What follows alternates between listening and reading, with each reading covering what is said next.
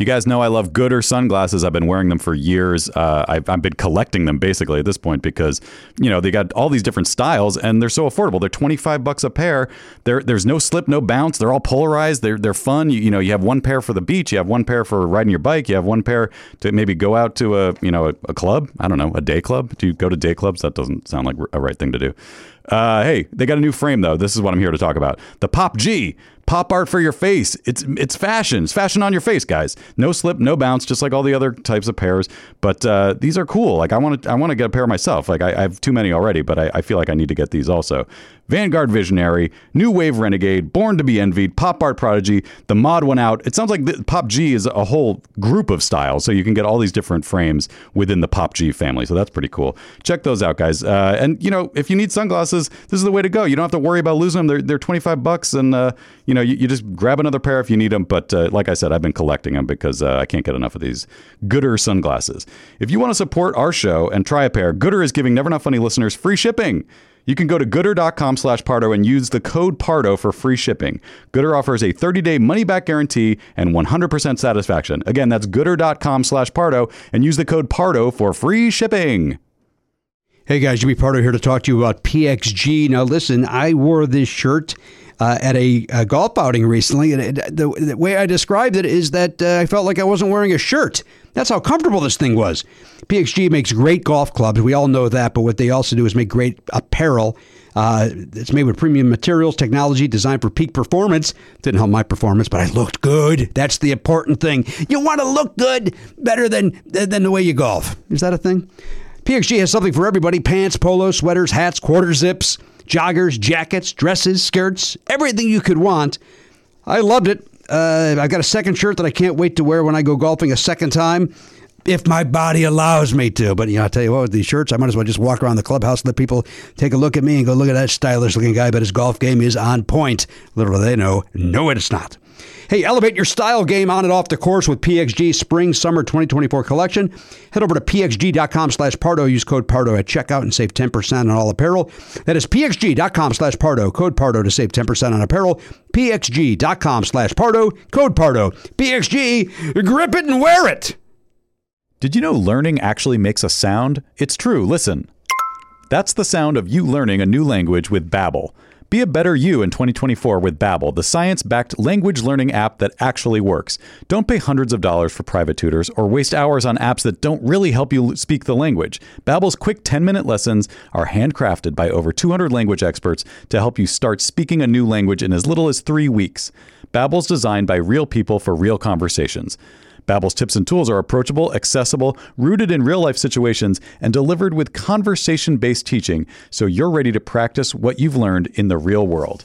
I love Babbel. I, I feel like I'm a guy. I like playing games. I'm a game guy, so I like that you can play little language games, and it it, it makes learning fun, and that's what I need because I'm a monkey. So uh, studies from Yale, Michigan State University, and others continue to prove Babbel is better. One study found that using Babbel for 15 hours is equivalent to a full semester at college. Babbel has over 16 million subscriptions sold. Plus, all of Babbel's 14 award-winning language courses are backed by their 20-day money-back guarantee. Here's a special limited time deal for our listeners. Right now, get up to 60% off your Babbel subscription, but only for our listeners at babbel.com slash pardo. Get up to 60% off at babbel.com slash pardo, B-A-B-B-E-L dot com slash P-A-R-D-O. Rules and restrictions apply. Please don't take this person out. Would you politely go to hell? Get the fuck out of my way.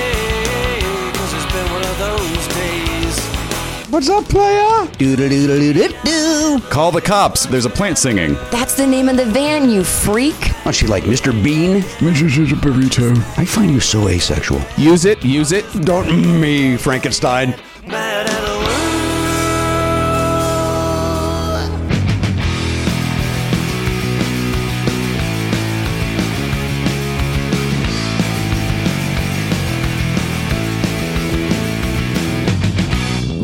On tape. It's the fastest hour in podcasting. This is Never Not Funny. Now, here's your host, Jimmy Pardo. Hello, everybody. Indeed, yes, welcome to the program episode, oh boy, 2618, 2618, 15, 2615, 2616, 2617. Yeah. Aha! Winner, winner.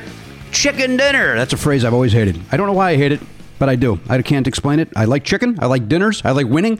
I like everything that that uh, sentence has, but I don't. Uh, Do you hate put it because those words um, together? Guy Fieri? I, I think um I had heard it before, but Guy Fieri is the guy who really ran that phrase into the ground. I think.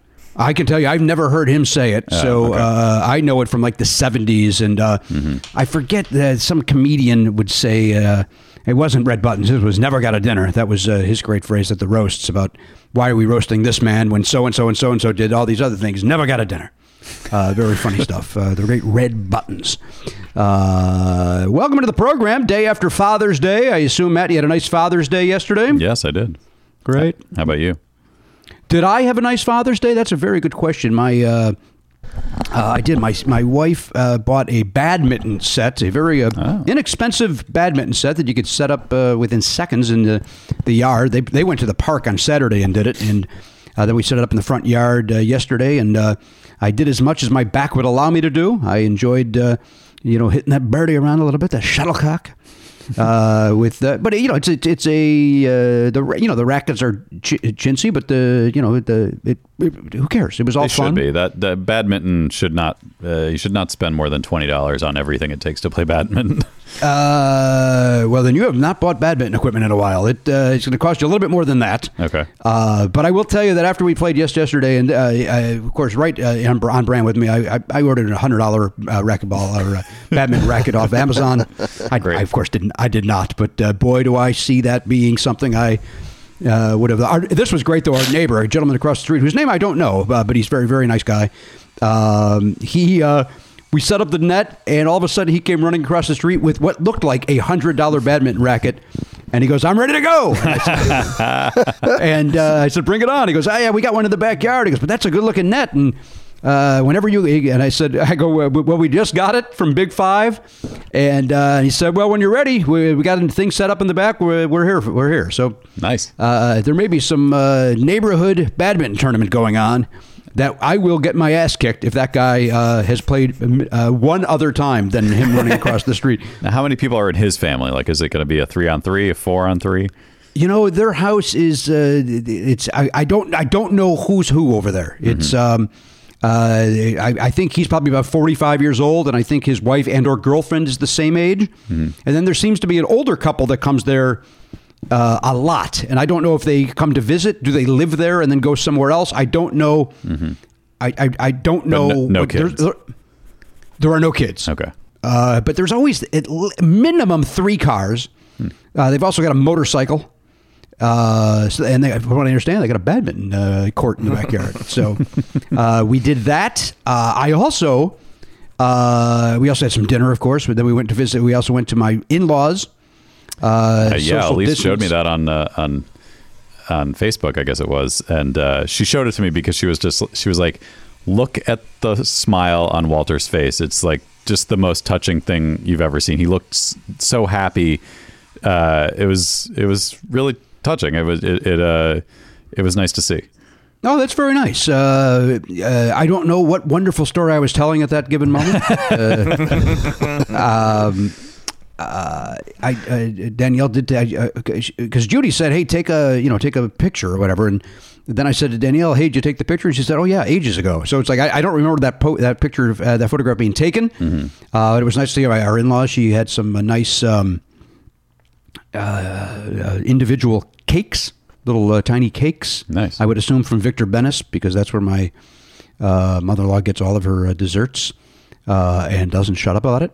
And um, I don't know what that is. up, I, uh, dude, I had never heard the name Viktor Benes until 22 years ago when I started dating Danielle, and Judy said, uh, "Hey, we're having cake. It's Viktor Benes," and then. It was just non. Uh, Danielle and I always joke about how it's Viktor Benes, and Yeah. It's uh, they're, it's very good. It's very good. I, I will tell you that as a Los Angeles native, I have never heard those words together. I believe uh, it might be inside Gelson's. It might be. Uh, Oh, maybe, yeah. And I hardly ever shopped at Gelson's. The Gelson's on uh, Laurel and uh, Riverside. I think so. Uh, and you know why you haven't shopped at Gelson's, right, Elliot? Because it's a million dollars. Ten million. Because it's a ridiculous. Yeah, you get a package of hot dogs that cost two bucks at Target or seventeen dollars. Uh, Yeah, there was. I don't know if there still is a Gelson's in, in Pacific Palisades, which is a ritzy little neighborhood. There And is I the went to- Gelson's there. and I went to high school there, and I remember not wanting to to shop there, even for my little lunchtime snacks. They would let us go off campus, and I was like, somebody would want to go to Gelson's. I'm like, uh, Now, expensive. The main thing I know about uh, the Palisades, I think Tom Hanks lives there or, or lived there. I don't know if he still does. Um, maybe Spielberg. Did you? I've never asked you this, but it suddenly occurred to me. Did you? Were there like celebrity kids at your school? Yes. Uh, the main one that I feel I feel comfortable mentioning is uh, Dom DeLuise's kids. Oh, Uh, Peter. School with them. Uh, uh, Peter, all three. So Oh, wow. Peter, Michael, and David. Peter used to live I- up the street from me in West Hollywood when I lived Oh, in cool. West Hollywood. That's weird. I never really knew Peter because he was older than me. Mm-hmm. Uh, but Michael was one year ahead of me, I believe, and David was one year behind, and so I had some classes with David uh, in theater. The DeLuises. Mm-hmm. Did My you just walk up to them and slap them in the face like Burt Reynolds would do to their father? I, ne- I never did that. Never did that. Uh, I, I never say- I'm sorry. Oh, I'm sorry. Oh, go ahead. No, go ahead. No, go ahead. You also want to say? No, no, no. Well, no, uh, I- no. Elliot, Garon, you go ahead. Oh, I, I was just going to say that Gelson's has the best macaroni and cheese I've ever had. Thank you, Garon. We've stopped talking about Gelson's 45 minutes ago. You know what? I had it in the hopper. I just just didn't let it go to waste. Listen, uh, you know what? You got something to add a conversation.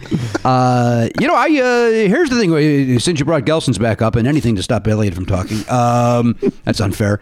Um, the uh, when I first moved to the Valley, Gelson's was right near my house. And I didn't know any better. I just thought that was my local. Right. gro- And all of a sudden, it's like, why the hell is uh, why are groceries costing me more than rent? What is happening? And, I, and then I would like I would say that to like my mom and dad. They would go, "Oh, Los Angeles is probably more expensive than Chicago." And then dummy figured out, well, go to Ralph's. How about that? Yeah. Go. You know what? Go Safeway. left. Go left on Riverside, or uh, Or any whatever direction. There's probably four Ralphs like surrounding Yeah. that one Gelson's. might have been a Albertsons at the time, maybe a Sure. Hughes. Oh yeah, Hughes. I remember Hughes. That was a good. that was a good grocery Yeah. store. Hey, Ellie, is that bothering you? There's no way for me to. fix nobody that. can see it. All right. Only only you and I. I will say this because we can't let the DeLuise conversation drop. Uh, No, no, no. I don't want you to. I thought Peter DeLuise, uh, when I was a kid, I loved 21 Jump Street, and Mm-hmm. I thought he was great on that show. He was great on that, and he's a he's an excellent director. Oh, Uh, really? as far as as far as my, I mean, I don't know him personally in that way, but um, but he's he did a lot of Stargate episodes, and Hmm. he's done some other sci-fi stuff. Mm-hmm. So he's very good. I uh, I want to say that Andrew Koenig was friends with one of the DeLuise kids. I want to Seems uh, plausible. say that they were buddies. Maybe that maybe they met on Twenty One Jump Street. I don't know. Um, Oh, yeah. Andrew was on Peter. one episode of that. I th- was he on one, or did he recur for like a little arc? I don't know. I know that he had to go up to Vancouver for a while to shoot up there. Um, so, but I don't. I don't remember how many episodes. Garon looked at it. Maybe you can look that up on the IMDb, the International. Nope, IM. the Internet Movie Database. I'm sure it goes international. You could use that uh, across the countries, uh, various Yeah. countries. Well, while he's looking that up, I will say that uh, I also have another connection with 21 Jump Street in that uh, uh, Sal Jenco was, I believe, the janitor on 21 Jump Street. You mean like behind the scenes, like the guy that worked at the studio? no, no, no. He was the he was the janitor character, and um, and uh, he became an interior decorator. And I had I, I hooked up with him on Craigslist of all places, and uh, and he did the uh, he he redid the interior of my condo when I was in Santa Monica, and I became friends with him then. so, I'll mention that. I guess. so you, so nothing. you, so you, you, you, you, you met a man. Who, who I met a man to who, uh, who I guess acted the- once. The interesting. Uh, no, I, I could email him right now if I want. I'll, to. I'll take a Oh, look. I'll take. hang on, guys. Elliot you can email him right now. let's, let's get him on. I'm going to take like the 25% of the blame because I asked him, did he go? Did he have any celebrity classmates Yeah. or children?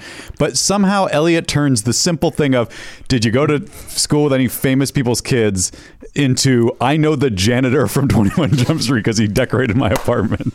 Now, all right. That, that said, does, do we know Sal from anything else? For because I was a guy I never watched Twenty One Jump Street. I didn't see the I'm first sure twenty. he did some other acting, see but I the think first that was his 20. biggest. I think that was his biggest thing. Honestly, Uh-huh. I'm But, looking uh, right now. Uh, Andrew was on one episode of 21 Jump Street. All right, thank you for that. Sal Jenco. Yeah, Sal Jenco, uh, who's- I- who I understand now is like an interior designer. Yeah, and he does he does hotels and stuff. Don't give a shit. Oh my God. Hotels. He was in Donnie Brasco. He was Oh, living out a- loud. Oh, I didn't Oh. know that. He's gonna. Yeah, he's that done. He's got. Well, he was on the Wonder Years. He played Sal. You know what? I Tony apologize then, uh, Elliot. Uh, this is a, uh, a terrific story. It sounds like you got a connection to uh, fame Well, I here. do have another story, although it may. I, it, it, my recollection of it is a little bit fuzzy. Is it so I may below, some of the fa- above, or below janitor from Twenty One Jump This is, Street? this is better than all the other stories I've told with regards to Palisades or Gelson's. okay. this is better than Sal Jenco? It's better than Sal Jenco. So um, I can't remember his first name off the top of my head, but as I recall, Oh, not a good start. I, yeah, but here's the thing: it's Robert Goulet's son. oh, I'm in. All right. Uh, I don't remember him going to Palisades. This is the part where it's confusing because I, th- well, I want to say it was like maybe as I was transitioning to go to UCLA. Anyway, it doesn't matter. Uh, I I wasn't going to go to, and I didn't go to um, to my prom. Right? No interest, no no girlfriend. Uh, did, was spent all that money for what reason? I was talking with him in Gelson's, and he offered to hire a professional lady. He offered to pay for me to have a professional lady be my date for, so that I would go to prom, and I wasn't. I wasn't having any of it. Why was that You were, important he to him at offered all? to get you an escort? Yes, I, I think that's the term he used. I don't think he said prostitute. I think he said escort. Yeah. Do you have any sense of why he cared enough that you went to prom that he would do that? Um, I mean, he was a nice fella, and he also, um, I, I feel like he liked to feel like he was doing stuff for people. Like that. That was how he defined himself. But Was he being- a pimp? No, I mean, you know, in retrospect, I can't answer that question because maybe he was and I just didn't know. He did have very large glasses, if that Oh, helps that, you. oh, but then there's no question. Uh, we, we all know Not that. sunglasses though, glass. Well, I guess they were a little tinted. Swifty Lazar and Sally Jesse were the two of the biggest uh, pimps in the world. So right. That makes Christopher sense. and Michael are his kids, her sons. The Goulets? Yeah. it would be Christopher. Christopher Goulet, Yeah. who you're now calling out publicly as a pimp. no, I don't know for sure. Christopher Goulet, high school pimp. yeah. Uh, well, that's great. And so you did you did not take him up on it, though? No, I didn't. It, I f- made me feel very uncomfortable. Yeah, the whole idea it of it, it was so. Wait. But here's the thing: is that I lived in a uh, in a rich neighborhood where we were the we were we were fine. Like my dad, I'm sure was making six figures, but everybody else was you know millionaires. Mm-hmm. And so so to them, like, why wouldn't you even go to prom just because you have the money? I'm like, I you have a Mercedes, I've got no car. What do you, what what are we talking about here? So you, but but but, but uh, uh, uh, Pimp Goulet, his he's under the impression that you couldn't get a date. Oh, he he was right about that. Yeah, that was that was that was clear. That was already clear at the top of the story. Yeah. when Yeah, no, Elliot, no, I- Elliot, Elliot made a nice sadness sandwich about the three reasons he I didn't see. want to go to prom. No I- I- interest, didn't have a girlfriend, didn't want to spend the money. Why do it? Right in the middle, the meat of that sandwich is no girlfriend. No, Uh, I didn't have a real girlfriend until college. So there you go. And by that you mean one that you didn't have to blow up. Is that what you're? getting? Wait a minute, I set myself up for that. Yeah, you did. So and I, I- and I and I grabbed that low hanging fruit. More than happy to do it. I was just concerned that he was like trying to like it was the 80s and in an 80s movie that would be the setup to a prank and then you would be made to Oh. look the fool that you had i mean, here's the thing. I, I hear what you're saying, but uh, my relationship with him was not. I mean, we hung out from time to time. There was a reason why we were having this conversation. Mm-hmm. I don't think that Matt's serious that he was setting you up to be the fool. I believe that Well, he's just adding. given for where fun- I lived- uh, for fun for the conversation. Sure, sure. But given where I lived and Yes, the people that I hung out with, there were some people who might do something like that. but you don't think the Goulets were part of that kind of uh, prank play? Not Pimp Goulet. I'm gonna Not, have not, to- not, not at me. All right, hang on. Uh, You guys keep talking. I'm going to have to close this window. There's uh, somebody decided to uh, build a birdhouse or something. Right outside the window. Hang on. a build a build a birdhouse to your soul. Is that how it goes? All right, I'm going to look. look I, up I would if say that um, Pimp Goulet is a is a great. Uh, Jimmy should hear this, but I'll, I'll repeat it for him later. Pimp Goulet would be a great fantasy baseball name. oh yeah. You like the In fact, I that. might start uh, playing fantasy baseball just to use that because that's how much I like it. Let me add it to the list. All right, thank you. Appreciate That story seriously sounds like an 80s teen comedy, it. It doesn't it? Don't, don't you see Patrick Dempsey in the middle of this? right? All right, so here's what I can say to you. I'm looking the now at a picture of Christopher Goulet, and it's Yes. definitely the person who I'm thinking of. All right. What's what's Chris up to these days? Do you think he's still working the streets? Still pimping. I think he's ahead of the players' ball now. I just, I just typed Pimp Goulet into IMDb. Wait, What's it say? Anything come up? No. Well, let's write will- that movie. I will say this. He doesn't Uh, have I'm gonna- good Instagram. I don't know how I'm gonna how I'm gonna send this to you. Just want to screen but, share it? um, there's a picture of Chris with his mom and his brother. Where'd it go? Where'd it go? Oh no! Oh, there it is.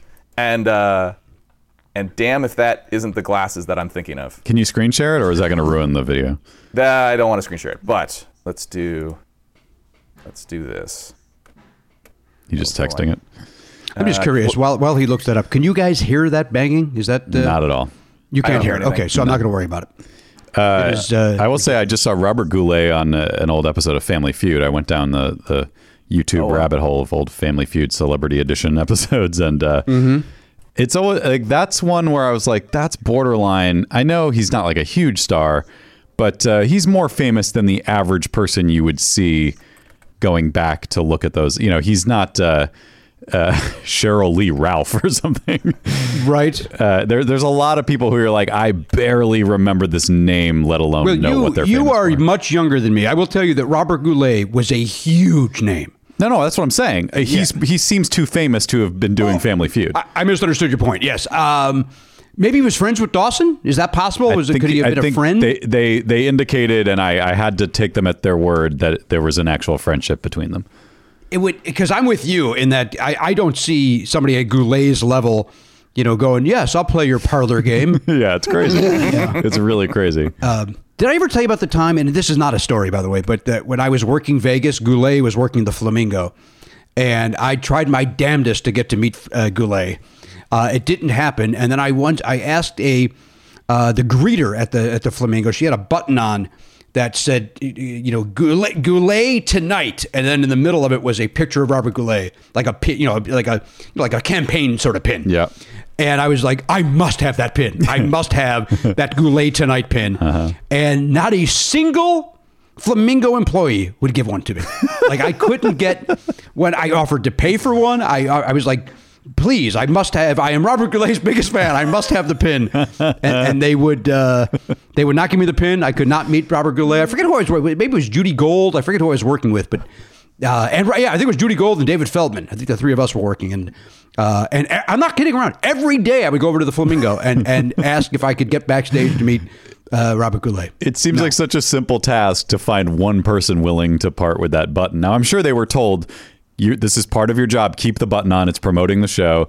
But there's got to be one guy in the whole establishment who's just like, "Yeah, I'll take twenty bucks for this pin." Yeah, uh, yeah. Here's my you take my and then walk into the employee break room and grab one from the box of three thousand. Yeah, Like exactly, right? yeah. Like how is the, how is this even a a more than one request? Hey, Right. can I buy that pin off you? No.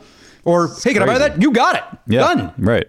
They should have been selling them in the gift shop. Honestly, Oh shit! I didn't think about that. I Never thought I'd go to the gift shop. It, it didn't. It didn't occur to You you. know to what? Say, Why don't you go to the gift shop, asshole? They said, "Why don't you go to the Why don't you go to the Goulet gift shop?" And it never, I never, I never followed up on that. you thought that was There a this- euphemism. uh, yeah, I just assumed that they were saying something different. Uh, but uh, uh, I, li- I always liked Robert Goulet. You know, he was one of those guys that I liked. You know that uh, I didn't. Uh, I don't know what I liked about him, honestly. But I would like see him. He'd be one of those guys like Steve Lawrence and Eydie Gormé that they'd pop up on the Jerry Lewis telethon at 2 a.m. Chicago time, or and I would just be like, you know, they entertained me. They entertained Yeah. me.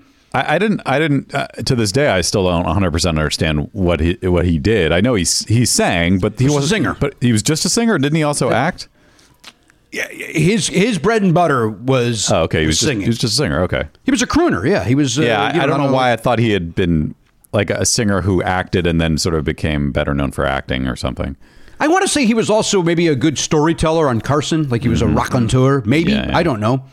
I just always remember just being like, in my opinion, Robert Goulet. Like, again, growing up where I grew up, south suburbs of Chicago, not a lot of money. Robert Goulet was Beverly Hills to me. Like Yeah, everything yeah, yeah. about him was Beverly Hills, and it's like that's that's famous. That's a that's a star. Well, turns out you were wrong. He was Palisades all the way. I didn't know that, and had I known, I would have uh, never asked for that goddamn pin. I'll tell you that. I'm not, gonna walk around with, not walking around with the triple P, the Pal- Pacific Palisades pin. Mm-hmm. I don't know that. I believe our friend Conan O'Brien, by the way, though, lives in the Palisades, if I'm not mistaken.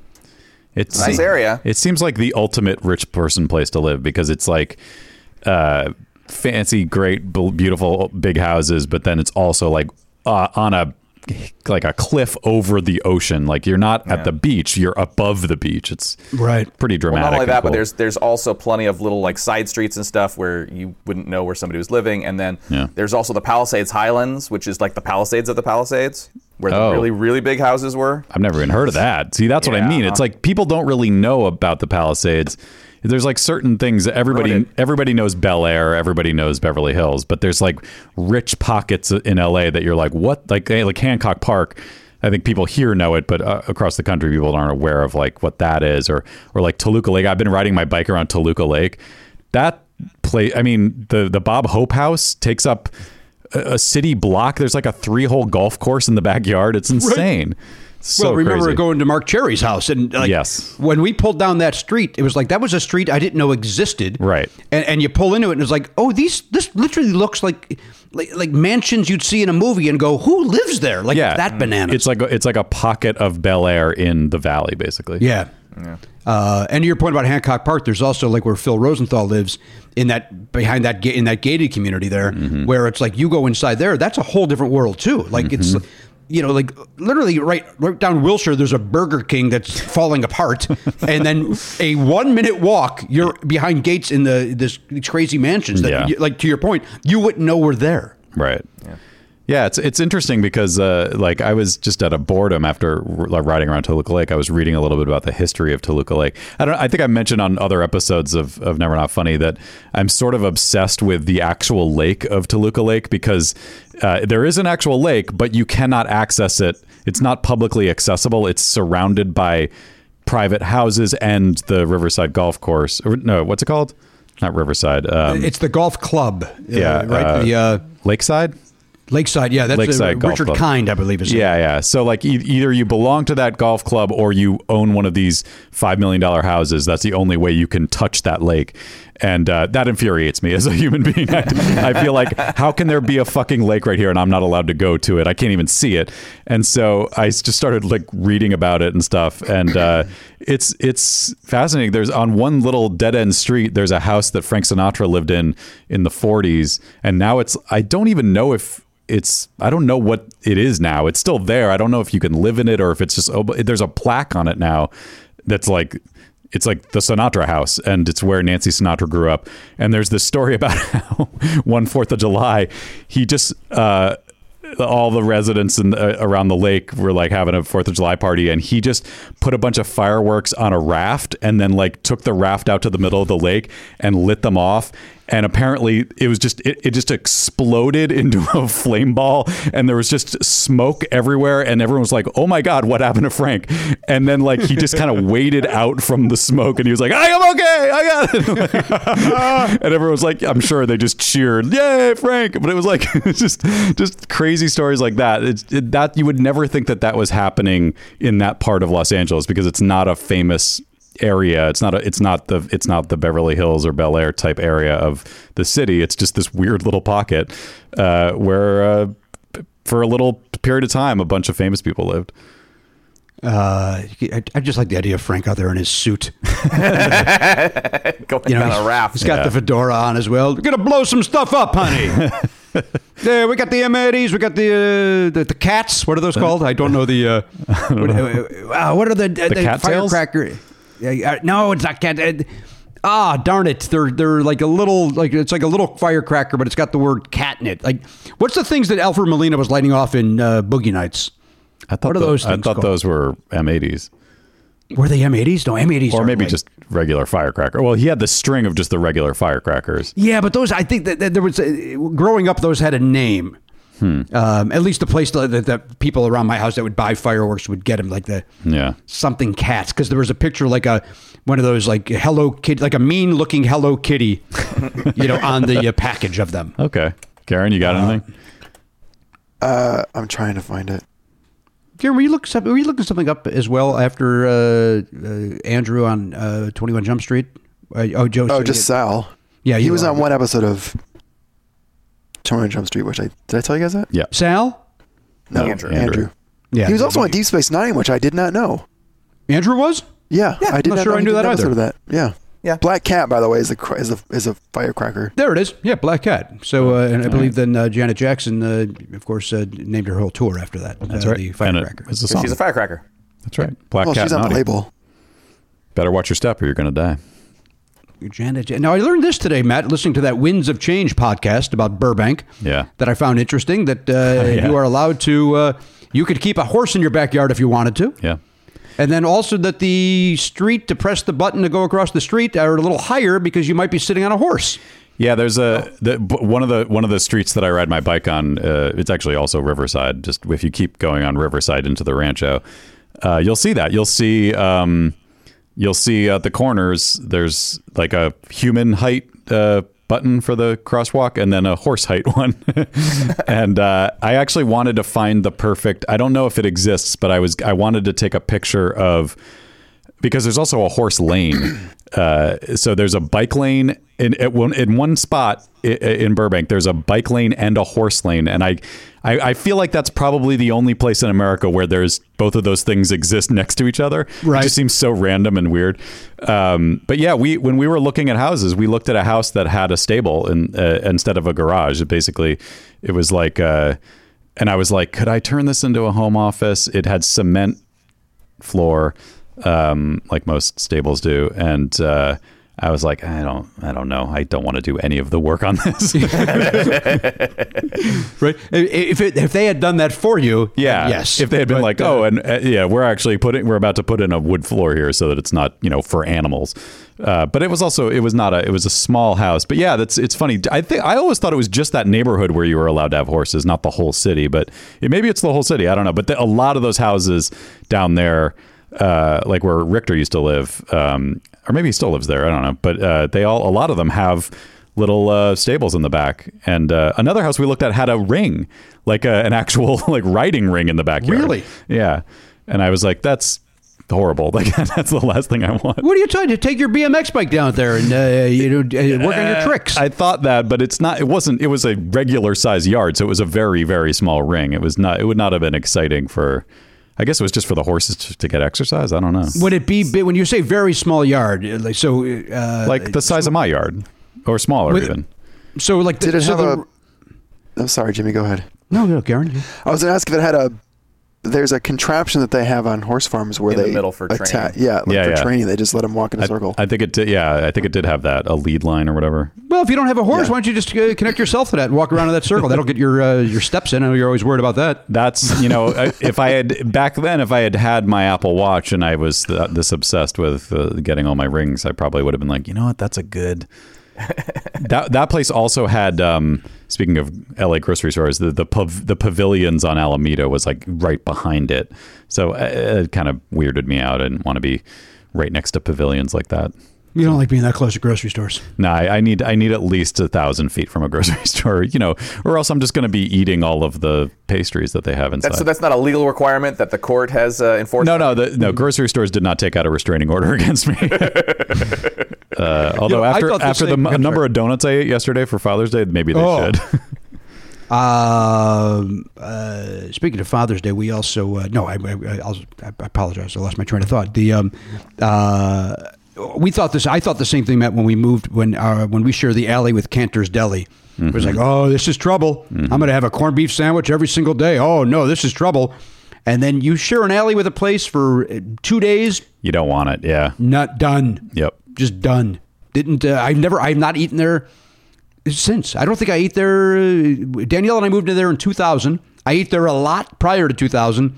Maybe one time since Yeah. two, in 22 years, 21 years, 20 years. What year is this? 2020. 20, 20, 20, 20 years? Just like Wait, the vision. Math, math couldn't have been easier. Hindsight, the vision. Uh, yeah, that's true. I don't eat at the either of the two places. The the nearest two places to me are my like least favorite places to eat.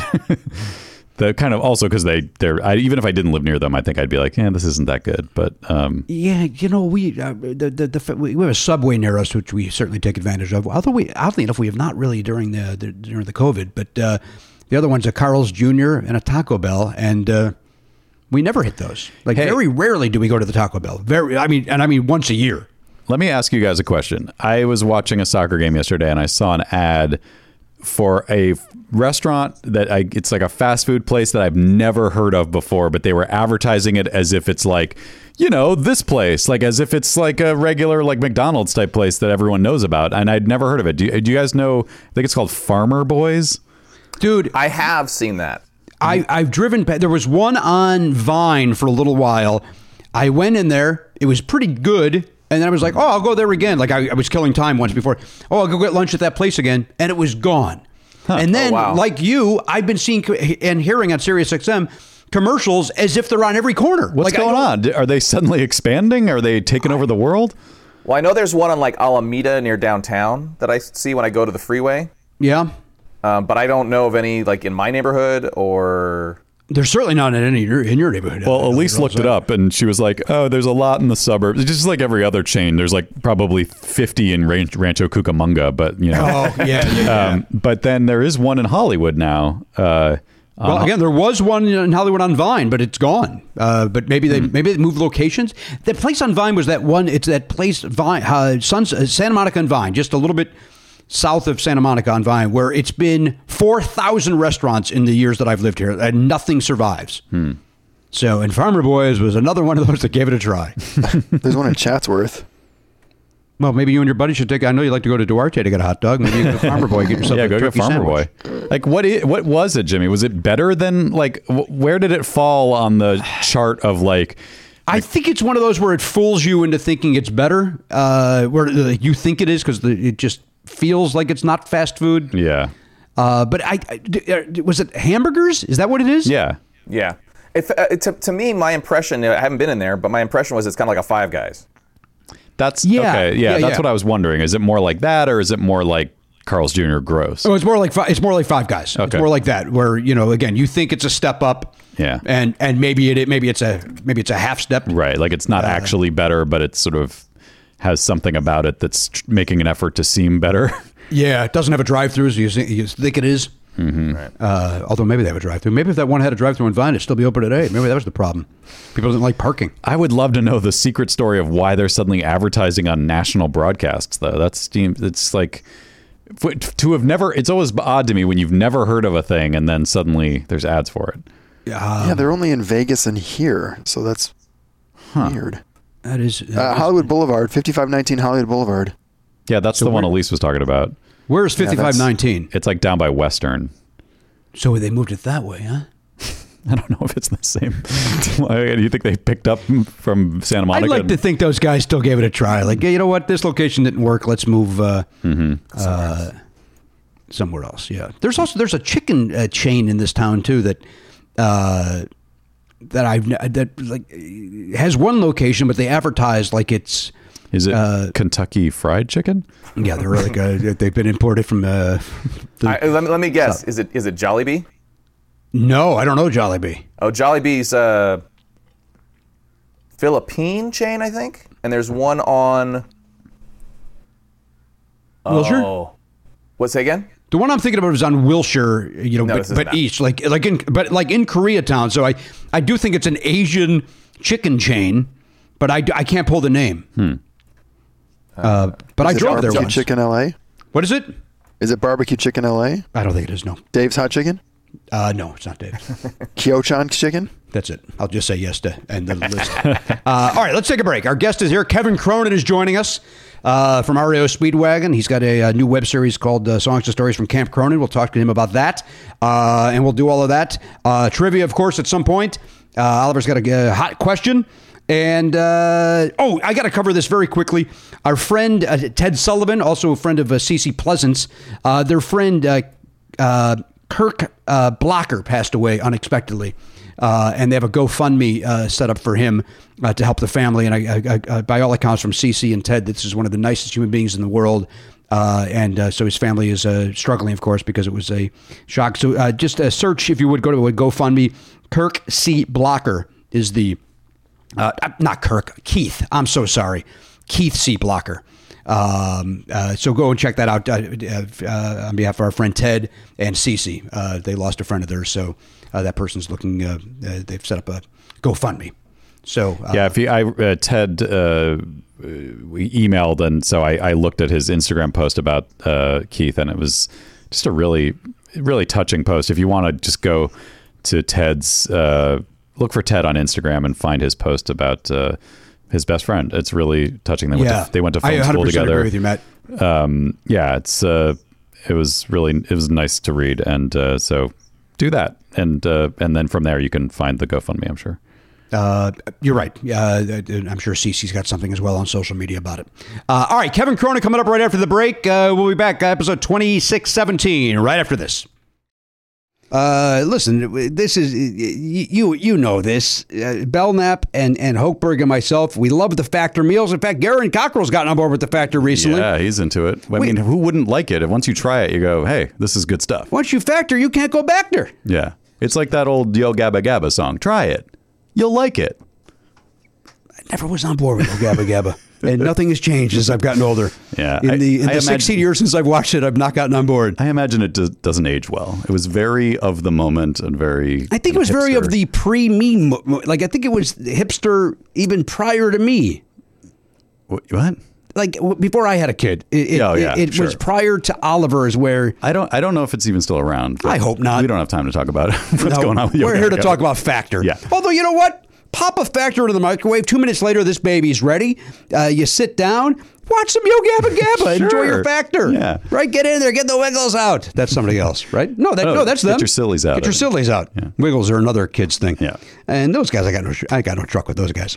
Good. Uh, they've got over 35 different meals, more than 60 add-ons to choose from every week.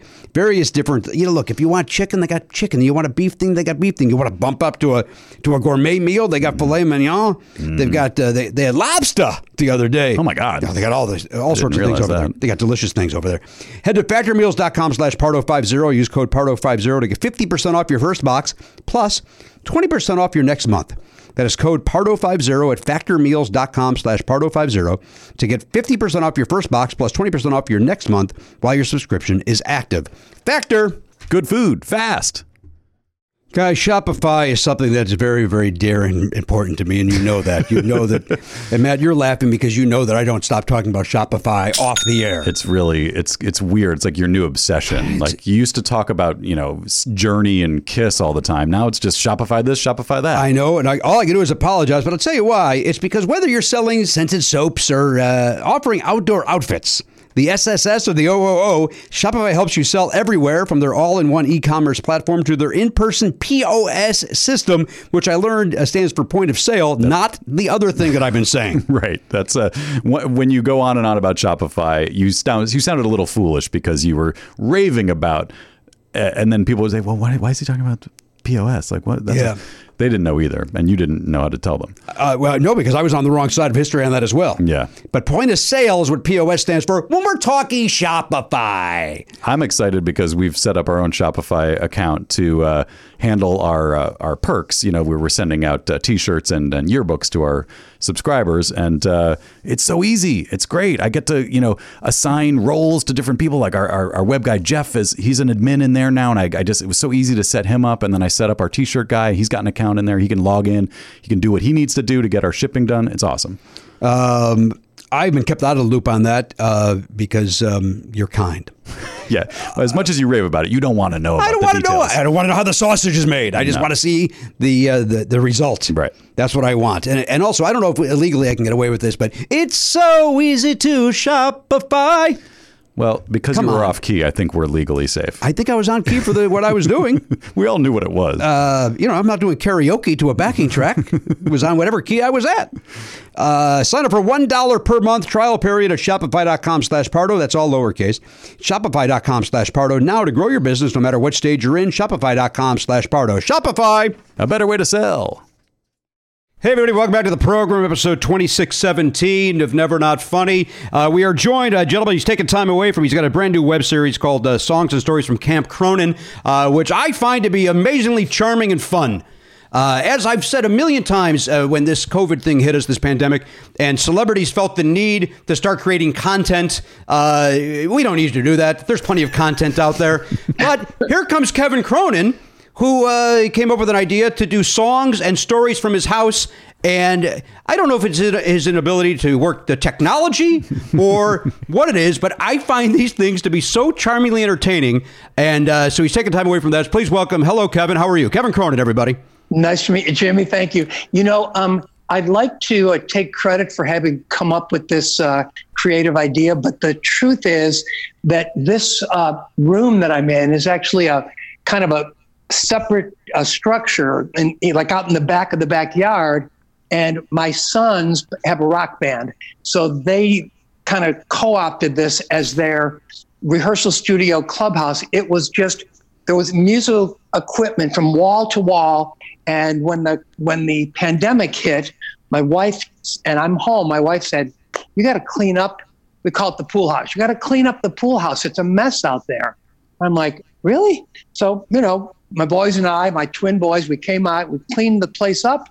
I looked around and went whoa this is cool. So i got a little table here. I'm working on my book. I set up my little thing here for the camp cronin stories and uh, you know trying to make the best of this uh, craziness Well, I, again, I think you're doing. I, I love the. I like. I love the program. I think you're doing a great job. I am a little upset that uh, you're sitting in what I would call a mansion, and you call it your pool house. uh, that is the nicest effing looking pool house in the world. What are you talking about? Your pool house? You.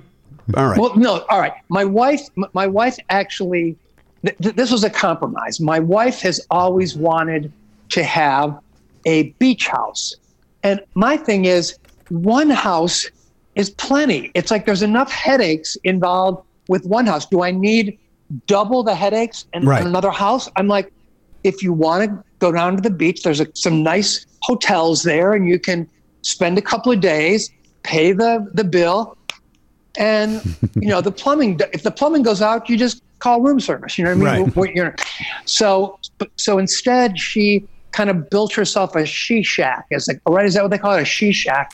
And believe so. uh, yeah, but the boys just took over and they took it over. never. Yeah, so this is our territory. We're holding on to it, and if need be, there is a Murphy bed over there, and you know.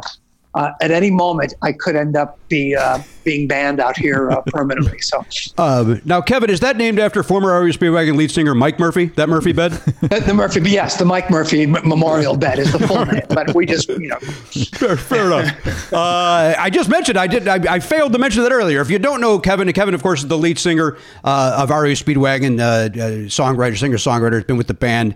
I want to say since nineteen uh, the '60s at some point, late '60s, uh, maybe '72. When'd you join? 72. '72. 72. Good. man. Um, and now, Kevin, I'm going to get this out of the way before we go any further. First of all, let me just say hello to everybody. Hello to uh, the, the Pop Culture Week's Info Desk. Hello to Garon Cockrell. Hi, Garon.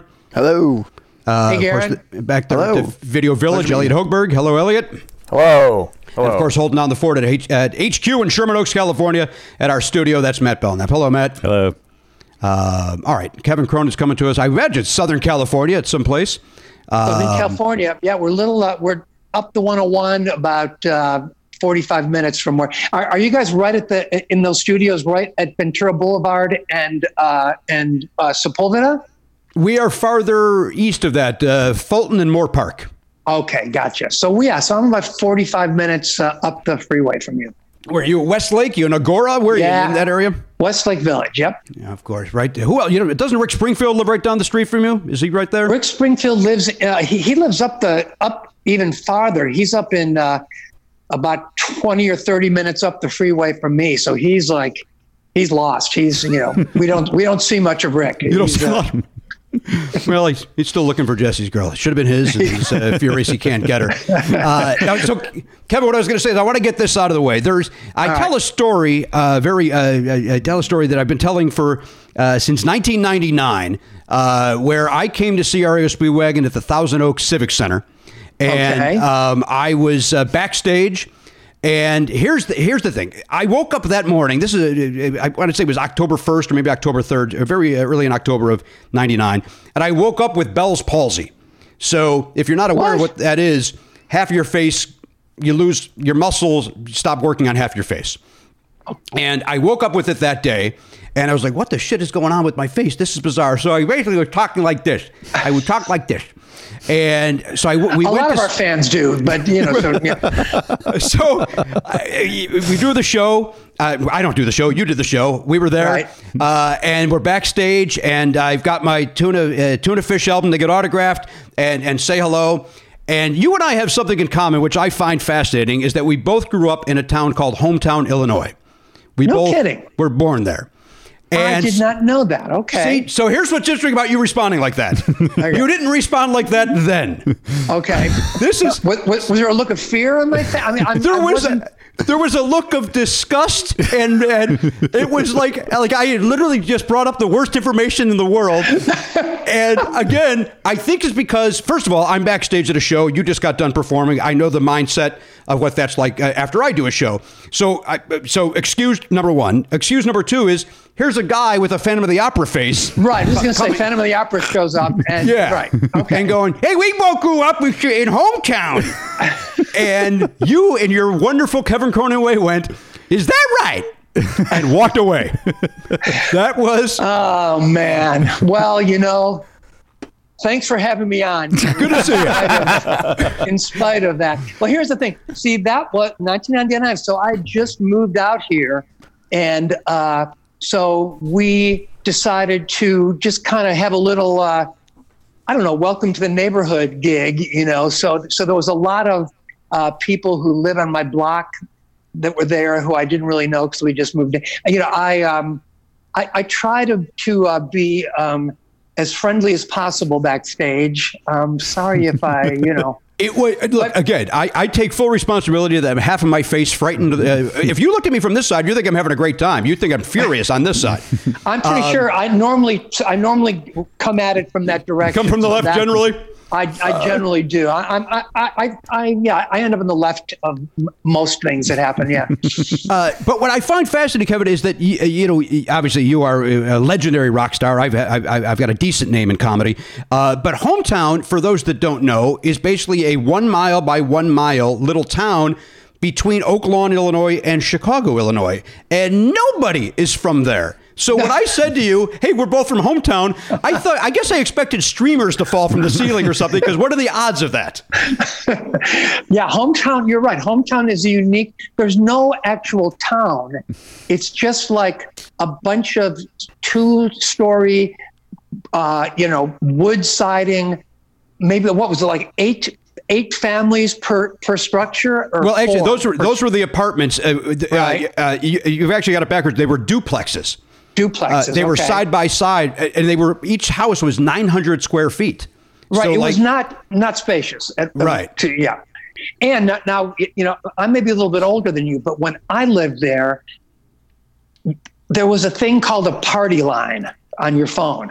And it was not like the party lines of today. I'm sure there's a whole different, you know, it's not that kind of a party. The party line was that your phone was connected to everybody else's phone in the building. So there's eight other families or four other families all in the same building. And if you picked up the phone and one of the other apartments was having a conversation, you were there. It was like a Zoom. It was it was it was like Zoom, but, but we were way before our time at home. Right. And but you also couldn't make a call, so you'd have to just like wait and like you know kind of pick your spot. Ah, shoot, there's some you know and yeah. Hometown was uh, it was a yeah it's a unique little. Uh, I, I can't believe you're that you're uh, that you're from there. That's it's it's fantastic. it, uh, It's still there too, by the way. It's It- still there.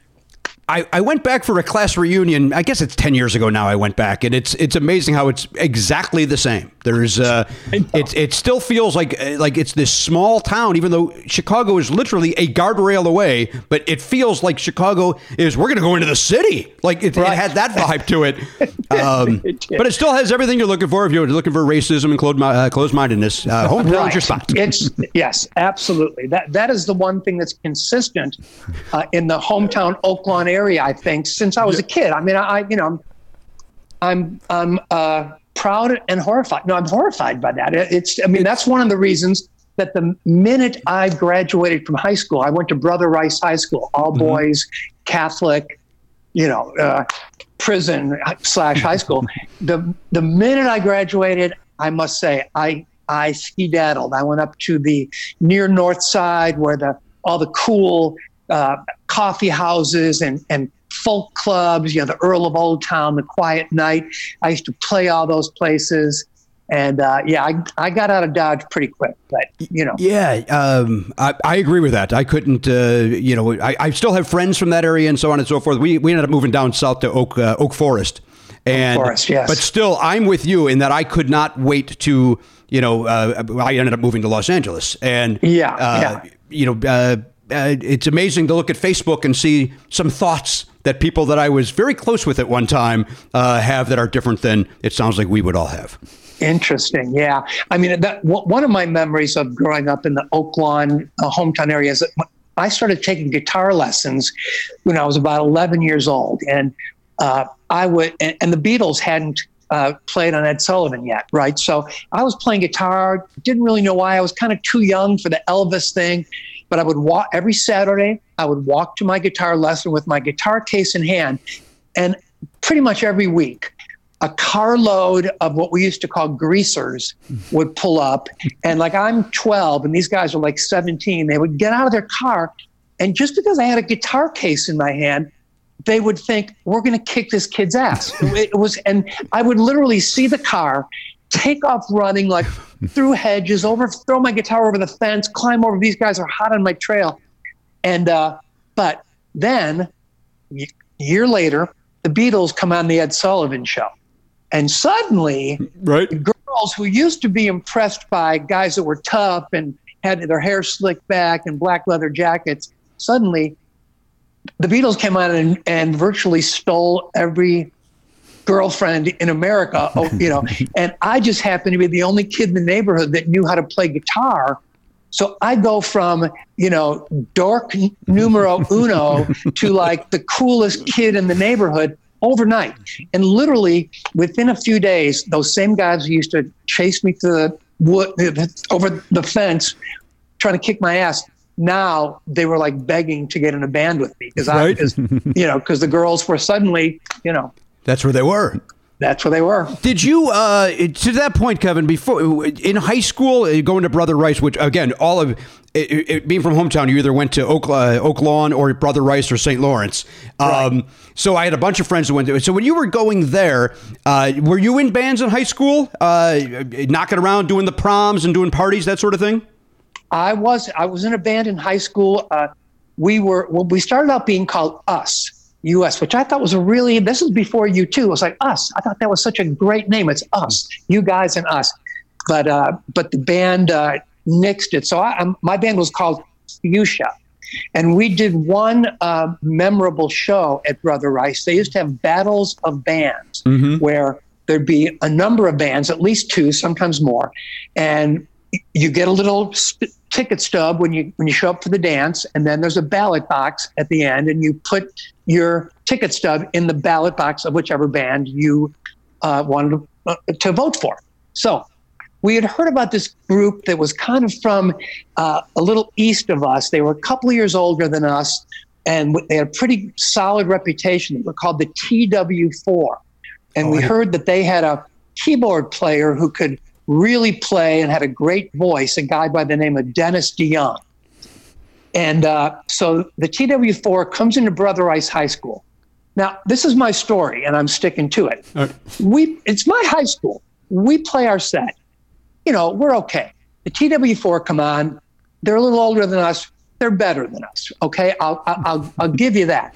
But it's my high school.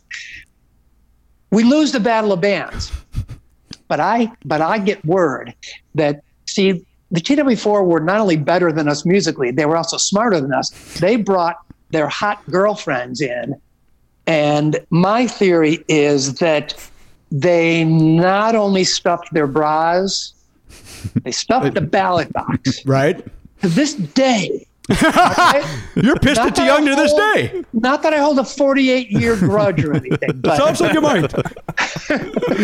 um, That's uh, you know. Here's a uh, uh, uh, to your point about band names. I was in a band in high school uh, that ended up being called Rainbow Bridge. Um, Okay. But before that, I like that. Rainbow uh, Bridge. Our That's guitars was a big Hendrix guy, so we were named after a Hendrix album. Nice, And nice. We um, uh, but for the first couple rehearsals, uh, we went by the Jimmy Pardo project.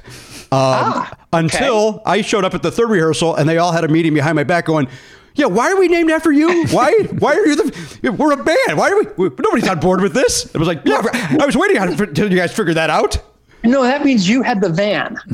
You had I- the van and, and the PA system. And I the did have the PA columns, system. right? That much I had. I'll agree with that. There you go. How, how did I know that?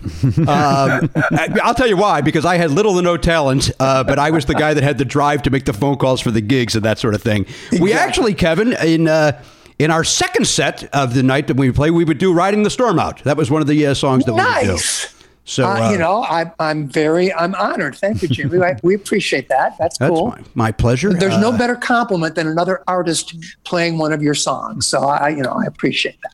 Uh, you're welcome. I, of course, uh, have no singing ability like you do. So I would, uh, while the band was, as I always said on the show, the band, the, these guys were amazingly talented, and they, uh, the, uh, and I had the PA. That's why I was Nice, in the band. nice, nice. Hey, whatever it takes, whatever right? it takes. I loved it. You know what? A, a- a quick side story, but based on yours, is we were also in a battle of the bands at a place called Roller Wheels, which was a roller rink on Cicero, about 147th and Cicero, I think, maybe 135th. Okay. And we were like, it was like the third round of the battle of the bands. We made it that far, and my dad, who had never seen my band, was coming to support. And by the time he got there, to your point, the ballot box for us was jammed with with the tickets, and the other band had like none. And I said to my dad, I go, "Hey, did you, you vote for us?" And he goes, "I haven't heard you play yet." Like, what the fuck? what are you? See, now that's good parenting. I think that's good because, you know, you don't just give your kid a trophy because they showed up. You know, you want to. I like that. See, Jimmy, Yeah. that made you the man you are today. It, it, well, it certainly made me mad at my dad for a couple of years. I can tell you that. speaking of holding grudges, um, hey, speaking of which, now you mentioned your kids are are in a band. Do they do they play out locally, Kevin? Do they have recorded music that we could uh, look into? You know what? They are 20 years old. They're twins, and uh, they were like star basketball players, which is which I would have. I would kill to be able to shoot a basketball the way these these guys. They got their mother's, pardon me, their mother's athletic ability. Thankfully, not mine. But uh, my daughter, who's a cou- couple years older, was a choir girl.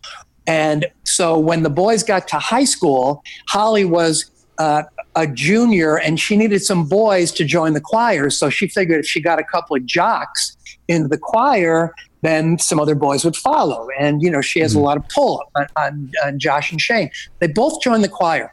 They're both now in choir and basketball. Basketball, you go for three hours every day and Saturdays, 11 months out of the year, three hours a day. You're sweating your nuts off. You're just, you're exhausted. You're burnt out. Choir, you go for an hour, three times a week. All of a sudden, Shane got a solo and he went, I, you could see the, the wheels turning in his head. Wait, I'm the girls, I'm getting more attention from girls doing this than for all that work I'm doing to play basketball. It was like, so from then on, they decided they, you know, I did everything I could to dissuade them, and Right. uh, but uh, but they're great. I mean, my you know, my son Shane has got an amazing voice.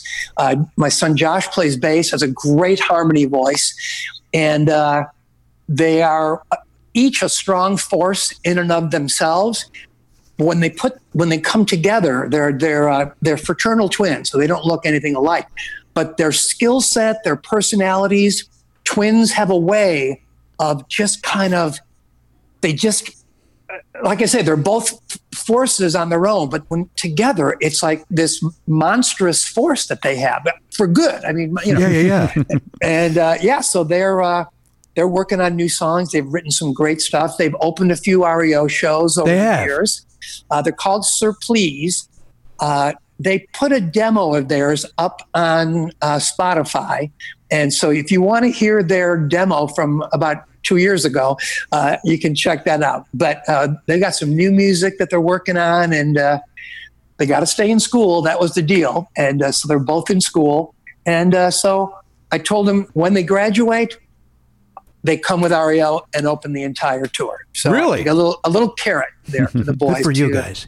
And Yeah. am, am I misre- Am I conflating something? Is there also a video on YouTube of your your son playing bass with REO as well? Did he sit in on a song or two at, at, at some show, or am I misremembering something? No, no, well, close. My, my daughter Holly, who uh, who works at uh, works for CAA right now, or the big talent agency here in LA. She's working remotely from from the house, but she's such a talented kid. I mean, she was a theater kid, choir kid, like I say, and. Uh, so th- there is video of her coming out uh, down at the KAABOO Festival in uh, San Diego and singing a duet with me uh, on stage. And we've done it a few times. We did it. I'm trying to think where we did it. We did it in New York at Jones Beach. We've done it three or four times, and uh, so yeah, Holly's got a great singing voice, and uh, she's just very special girl. We we do a thing called Holly Picks Yeah. every Saturday, and it's my daughter's show. Uh, I'm her guest every week, which is, is kind of cool, and uh, and she uh, gets to pick whatever we whatever she wants to do. That's what we do. Holly picks. So And that's And part that- of the uh, the, Camp Cronin uh, web series. And once a week, she takes it over. Correct? She takes it over, and, but for her thing, we go live. So that's Saturday, sometimes at noon. You either at ten o'clock if we wake up on time, but sometimes we do it at noon. And uh, two weeks ago, we actually spaced out and forgot about the whole thing. Both of you is- forgot. We both forgot. It, that's you know, I know. There's a lot going on. You know, we were we were. There's nothing we- going on. There's No, we literally were- nothing going on. no, no, no. You don't understand. There, there. Thousand Oaks has become a hotbed for um, for uh, for uh, pro- peaceful protest, and uh, w- w- there was a march that we did down Thousand Oaks Boulevard, uh, social distanced with Right.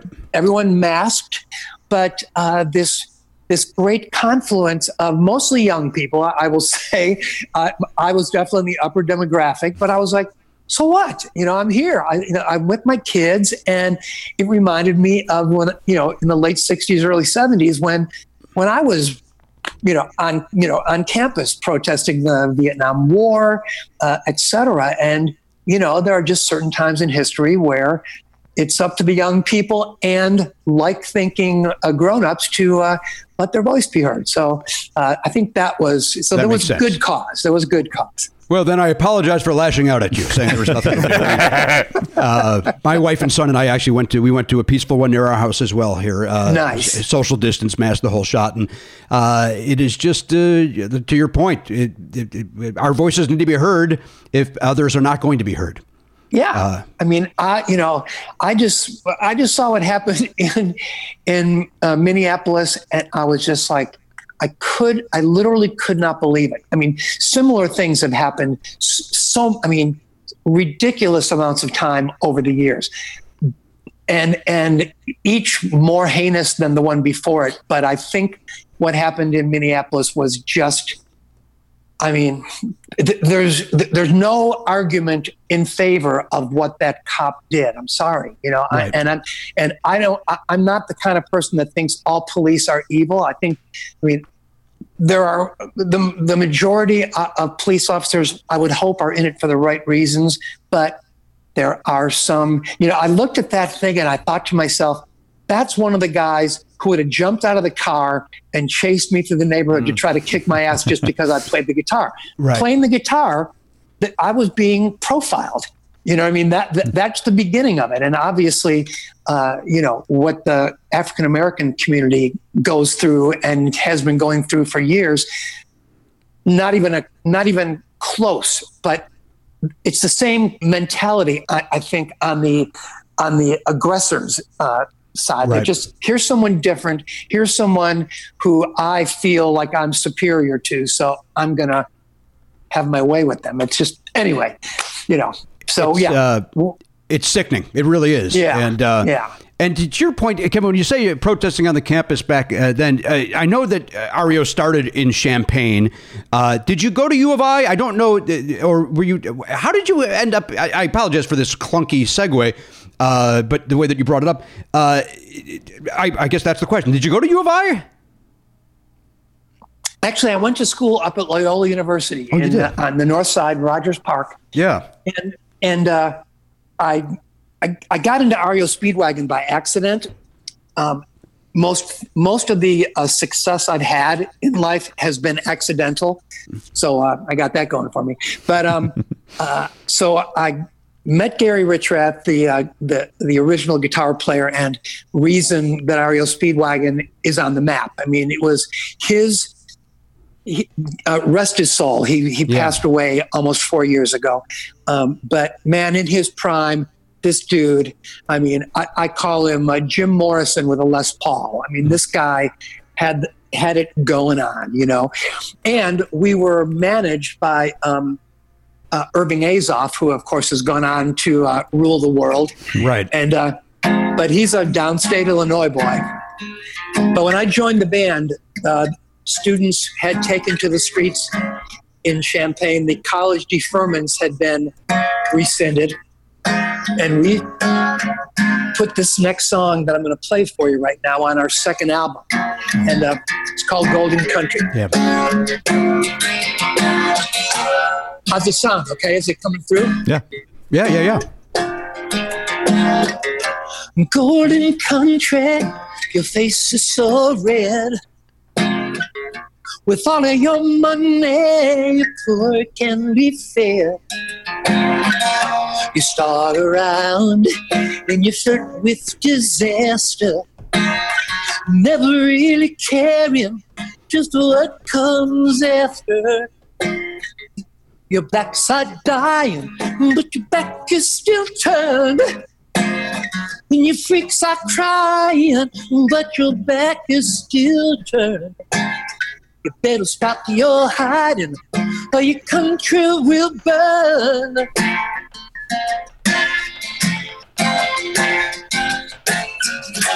Time has come to you, my friend. To all of this ugliness, we must put an end. Before we leave, we must make a stand. We must, we must make a stand. Oh, Goes on from there. it. Uh, But uh, I will say this, Kevin. I, I, honest to God, I have, I, I, I, don't know if the camera could pick it up. I have tears in my eyes. I'm going to tell you why. That first of all, that song is so effing meaningful. Uh, it, what what you went through back then, what we're going through today. Um, and I honestly, in my dream of dreams, I went, well, if you, if I could talk him into doing Golden Country, it'll be a success.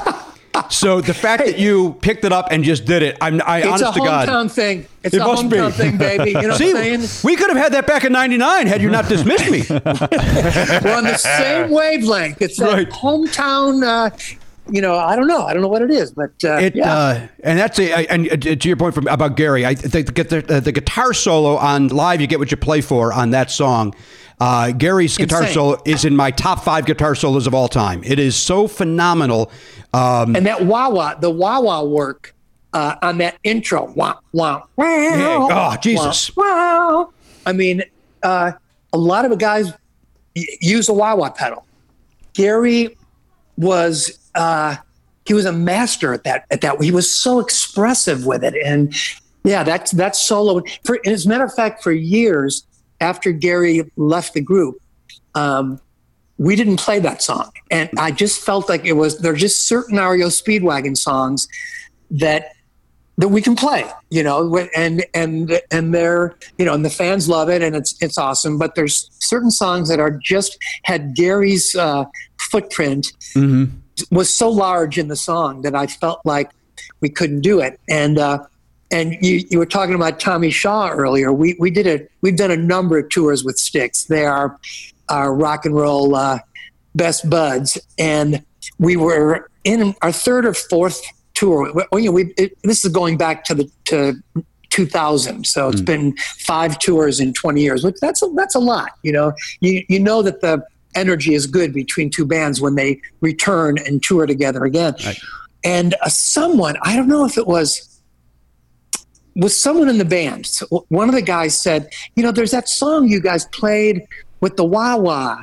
It was from the E REOTWO record. Why don't you ever play that? And I'm like, you know, I'm, so they go, no, man, you got to play that song. So I brought it in, and our guitar player, Dave Amato, who's been with us now for over 30? 30, years.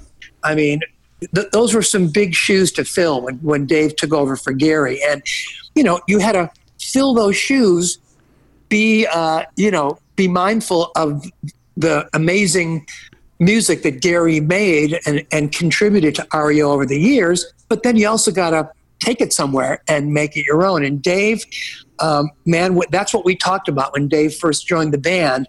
And uh, he really uh, we connected on that level because you know he there's certain solos you know the solo on can't fight this feeling keep on loving it you better play those you know those are people know those. They can hum Right. those solos. But back on the road again freaking take off man. Just you know make that yours. And so dave did a great job. But yeah that uh yeah gary's guitar in that song was and now when when we play the song i've been i've been kind of playing it acoustically lately, just to because sometimes the the message of the song, because of the the, the the power of the REO rhythm section and the whole thing, you know, that's a lot, you know. So Yeah. to really get the message across, sometimes it kind of cool to just sing a song with the acoustic, you know. Yeah, uh, I agree, and again, I appreciate you playing it. It is uh, it is literally my favorite REO Speedwagon song, and has been. And uh, to, to be able to hear it uh, uh, acoustically from you today was wonderful. Um, so, Kevin, you mentioned Gary leaving, but let's let's go back to you. You, you joined REO. You're on an album. You then leave REO, and you're gone for three, and then you come back. How does how does that work? Like, how do you decide? Hey, I don't get along with these guys, and then three albums later, go, you know what? Maybe I do get along with. It. Like, how? Do, walk me through that a little bit, if you if you're comfortable doing so. Yeah, you know, um, I spend, you know, I, I'm going to plug my upcoming book here. I can't help it because what that question is, you know, there's a couple of big questions in the history of REO Speedwagon. It's like, how does that happen? How does that work? And uh, it's, I was, okay, geez, how do I, how do I put this in a, in a nutshell? All right, I'll, I'll make it simple. I was, there was a, the band requested that I leave. Oh, all right. Well, that's a different story than the internet gives us. Then. yeah i mean it was it was semi-mutual you know um you know when i when, when gary and i first met I, I just had an acoustic guitar and you know, I played him a couple of songs on acoustic. I played him a song called Music Man, which uh, I, I'll give you a little. Want me to give you a little Music Man? Yeah, give it a little taste. because um, Gary came up to my apartment and I played um, an obscure Elton John cut called Holiday Inn on acoustic guitar for Gary. And um, then he said, "You got anything? Have you written anything?" I'm like, "Well, yeah, I'm working on this one." So recently, I've been thinking about what I am, where my priorities lie getting it together on some future plans, deciding what I need to get by. Well, I tried working and schooling, but they're just not my brand. Baby, can't you see I've always been a music man? Well, my mama sits and worries about me for days, even though she really likes the way the boy plays. My daddy tells her I'm just going through a phase, but that's just what he always says. Well, I hear what they're saying, but I take it with a grain of sand. Oh, yeah. Baby, can't you see I've always been a music man? Oh yeah, baby, can't you see I've always been music man? That's what I am. Baby, can't you see I've always been a music man?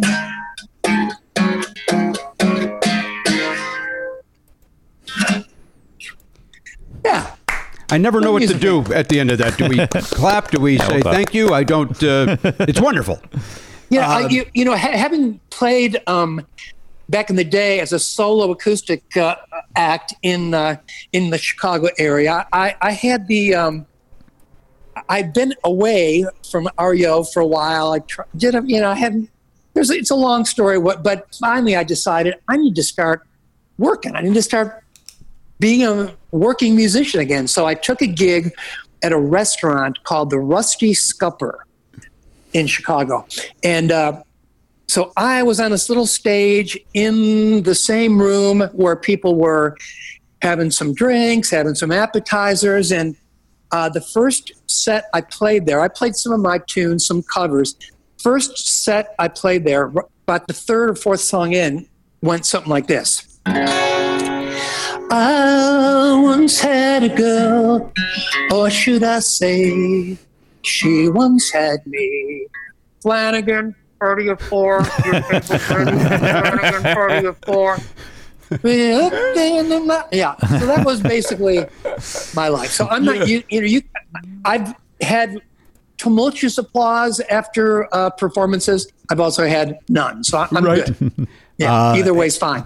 As a stand-up, I've done many a show to three people, and uh, just grateful to get through it. So uh, stand-up get it. comedy i'm sorry there's no there's no harder gig on the planet you got no guitar you got no band behind you right? i don't know how you i mean but but, but i do know this as a front man i get to kind of talk to the audience you know and every once in a while i say once in a yeah once in a great while i actually say something that gets a laugh. And it, it's not you know I'm, I'm no comedian but you know sometimes you just say something funny. And once you get a laugh It's the greatest, right? it's it's all yes getting a laugh because a laugh is involuntary. You, you know applauding there, there there's no uh, you know there, there can be just you know what, what do they call that? Uh, Pa- Pavlov's dog sort of th- thing. well, That- no, it's it's like it's like they don't want to not applaud, so they choose to applaud. You know, courtesy applause. Yeah. There's no such thing as courtesy laughter. You either laugh or you don't. Yeah. And it's and it's the guy whose job it is to make you laugh. Oh my God. It's uh no, I've never done heroin, but it's like heroin, I would assume, in that you are and you get the one, and then you you're chasing it again, and you keep chasing it, Oh, and Jimmy. Uh, Oh yeah, yeah. that that that is a story of my life, and and and I will I will admit to you right now that I have a I don't know what you would call it. I it, a hobby is not the right term. It's more like uh, an obsession, but it's but an obsession uh, kind of implies that I'm that I'm constantly. But if I ever have an opportunity to get a laugh from an actual comedian, that is right. There, Yes. I mean, getting a laugh is okay. Let's say getting a laugh is, you know, okay cocaine. You know, not not the best coke you've ever done, but it's okay. Getting a laugh from a comedian, there's your heroin right there. That's I it? mean, I'm sorry. So, so I, uh, I, and I must say, uh, and I, I tell the stories in my book of the laughs that I have gotten from comedians because I have a mental list of them all because you, you remember each time it happened. yes. No, so obviously there weren't that all that many hmm. but you know it's like yeah. So Uh, well, So so pick it a up here, and you can. Yeah, I'll laugh at some point. I just promise. laugh at something even if you don't yeah thank Yeah. you I'll- I'll give it Then to you. I promise you. then I can add you to the list and and you know so it's in it's in your best interest as well because Of course, it. I want to make that book. you want to make the book yes. still still in the works so Good. uh, I still got a chance. I want and hear me out, Kevin. Maybe I'm overstepping. I'm looking for a full chapter. I'd like that to be involved.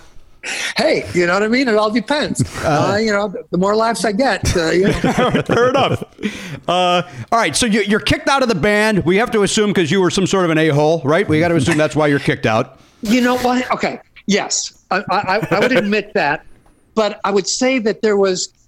uh, This, and this was my problem is that so I you know I, I I'm a folk singer you know I'm you know and now I'm in suddenly I'm in I'm the lead singer in REO Speedwagon these freaking guys play loud and I'm like so I'm trying to sing you know and above this roar of this you know of Richrath's he had more speaker cabinets on stage he had speaker cabinets that he wasn't even using they were just uh-huh. there in case And so I start losing my voice. But I don't want the band to know this because then they'll probably kick me out. I've only been with them for a little over a year, right? Yeah. So I go to the Carle Clinic in Champaign. I, I get my voice scoped, and the guy goes, You've got a node on your left vocal cord. You need to not talk for three weeks, not sing for six weeks. Oh, Here's a little chalkboard you can carry around. And I'm like, I'm like, I am so screwed. So I didn't tell the band. Basically, this is this is how smart I am. I'm like, okay, I'll just not talk to anybody and I'll only sing in the studio when I actually have to, not at rehearsals or sound checks. But I'm not going to tell the band why. So, yes, was was I an a hole? Is it, it's it's all in your perspective. It's Doesn't sound like you were, but they but they saw it as that. that and, and could, could you blame them? I mean, I was like, you know, so yeah, so it uh, it, it uh, finally came down, and uh, well, also we were the, the producer of the third REO Speedwagon album, the Ridin' the Storm Out album. Uh, w- uh, the singer of which I named my bed after. Right. Um, the, the producer was Bill Halverson. Bill Halverson had produced the the two amazing Crosby, Stills, and Nash albums, and I am the biggest Crosby, Stills, and Nash fan you will ever meet, and more specifically, Stephen Stills. Uh, I feel the guy's underrated, underappreciated. He's got his voice, his guitar playing, his songwriting. It's just miraculous what this guy does. So um, I forgot what I was saying. Um, boy, oh boy, I was. Uh, I, I- you went on some path about Stephen Stills and gave I'm his Stephen resume. Stills. I You're- know. you're getting Uh, kicked I forgot out. What I was talking about. You're getting kicked out, right, Matt? What do you Oh, got? yeah. So get kicked out of the band. So Bill Halverson, thank Halverson. thank you, whoever that was. Thank That was you very Matt. much. That was Matt. Um, thank you, Matt. So Bill Halverson is going to produce this album. He invites us over to his house. The whole band shows up, and his house was um, everything in the house was white. the The walls, all the furniture, the carpeting was white. He he walks in with his gorgeous model wife, all dressed in white. It was like you were visiting the freaking Pope or something, you know. So we're all standing there. You know, I'm like shivering in my boots because I'm in the same room as the guy who produced Crosby, Stills, and Nash. Here comes uh, one of the caterers with a tray of fine French Bordeaux, very generous pours. So I take this wine and I'm shaking to begin with, and I fumble. In the white room. The, the red wine in the white room. a costly fumble, to say the least. And uh, I think that was the beginning of a downward spiral that uh, ended up in, uh, in my dismissal. But, um, you know, uh, and, and during my time away from the band, I will tell you that I was playing uh, solo acoustic shows. I once uh, opened a show in South Bend, Indiana, just in Notre Dame, just down the road from Chicago. I opened for the Eagles, and I'm standing in the wings, and I'm all set to walk out. It's a full house. They were touring on their Desperado album, and I'm standing on the side of the stage, got my acoustic guitar. The DJ comes out, works the room a little bit, and he goes, and opening the show tonight is a young singer songwriter, amazing guitarist. His voice is a is a treasure. Ladies and gentlemen, please welcome Dan Fogelberg. Oh, what the F? And I'm on the side of the stage, and I'm like, okay, I either run off crying and quit music and never come back, or I walk out there and I frickin' kick some ass, you know? Right. And so I walked out there. The first thing I did was play Music Man for him because I'm like, if there is an REO Speedwagon fan out there somewhere, they would recognize that song. And uh, so it was it was a character building uh, experience for me, to say the least. But Well, the good news is if you if you if you shit the bed, they're going to blame Fogelberg. They're not going to take it out on you, that's tr- that's true. right? That that so that probably really uh, hurt Danny's career. I think he had a tough time after that. Yeah. He did. He didn't. Yeah. He it, after that home free album, it was uh, it was all all downhill. Yeah. I, I believe he's got a song on souvenirs all about that experience. Uh, having heard that story. Um, so you all right? You're gone from the band. You're doing the solo thing. You call, you rejoined the band. You put out an album uh, just called REO. And just called REO, which has- I had this song. Go ahead. Uh, uh, uh, there, there was one song that that that the band heard. I made a demo um, in Chicago at uh, Gary Loizzo's studio, Pumpkin. Yeah, yeah, yeah. You know, Cologne. Yeah. Payless, the late great Gary Loizo from the American Breed. Sang lead on Bend Me, Shape Me, Any Way You Want Me. Produced all Styx' records. Anyway, Gary was a great guy. I made a demo of this song, and uh, somehow uh, the REO guys got wind of it. My voice had recovered. Used to be lonely till I learned about living alone. Found other things to keep my mind on. And I'm getting to know myself a little bit better. Oh, yeah. Whoa, I keep pushing on. I keep pushing, keep pushing, keep pushing. Got to keep pushing on. Keep pushing. You know you've got to be so strong. Keep pushing, keep pushing. Even if you think your strength is gone. Keep pushing, keep pushing, keep pushing on. Go Going through the chain hell. I made I so made- many mistakes. Hit it, hit it, Jimmy. No, no, I lost it. I, I, I can't do anymore. I refuse to. I uh, going through all the chain. God damn it, that's a great song. I uh, I want to. I've all, I, Kevin. I've said this many times in my life. Uh, I I wanted to get famous enough to play in a celebrity golf tournament, which I was lucky enough to do. And the other one I always want to do is to be invited on stage to sing "Keep Pushing" or "Roll with the Changes" because you always bring like people out with you to sing those two songs. And so those were my two goals. So you know, understand something. I want a full chapter in that book. Right, full chapter. And I want to right. at some point uh, be uh, brought on stage uh, to, yeah.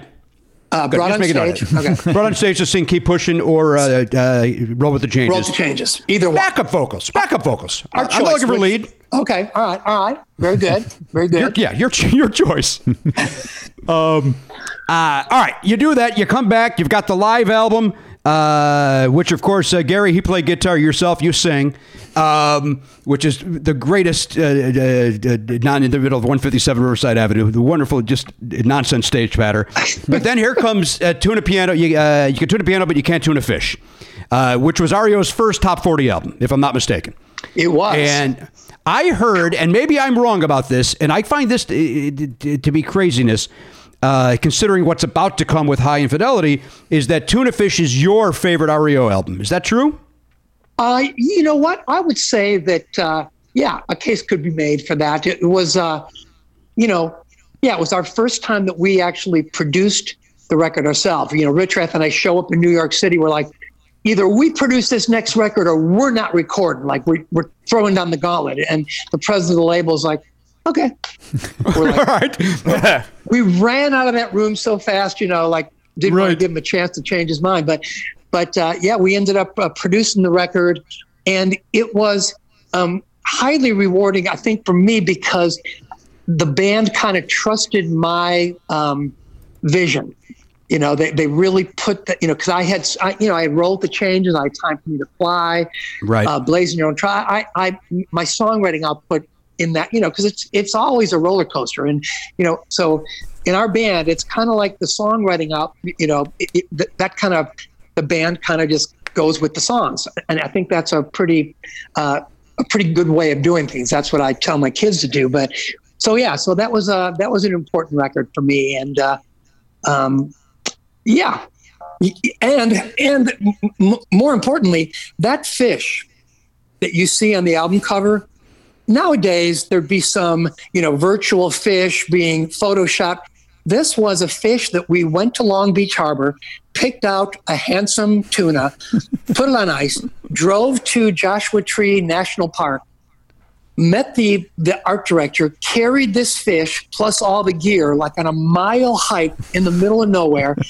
held this at sunrise. We're freezing our asses off. Held that fish at the exact right angle so that the sunrise would would reflect off the tuning fork which we had put in its mouth, and he captured that moment. So it is you know stuff like that. You know, It is an iconic album cover. It really is. yeah, things things like that don't happen anymore. Uh, you know? I, I, Sally, I, I glossed over this though, Kevin. How did you then get back in REO? They they, they kick you out. You're gone. How, how does a, does Gary Richrath pick up the phone and say, "Hey, we want you back in"? Uh, Uh, they you guys came back uh, basically on hands and knees. Uh, begging course, for me of to, course. to return. And uh, I thought about it for a second, and then I said yes. Okay, very good. Uh, all right, so then Nine Lives comes after Tuna Fish, and then here comes Hi Infidelity.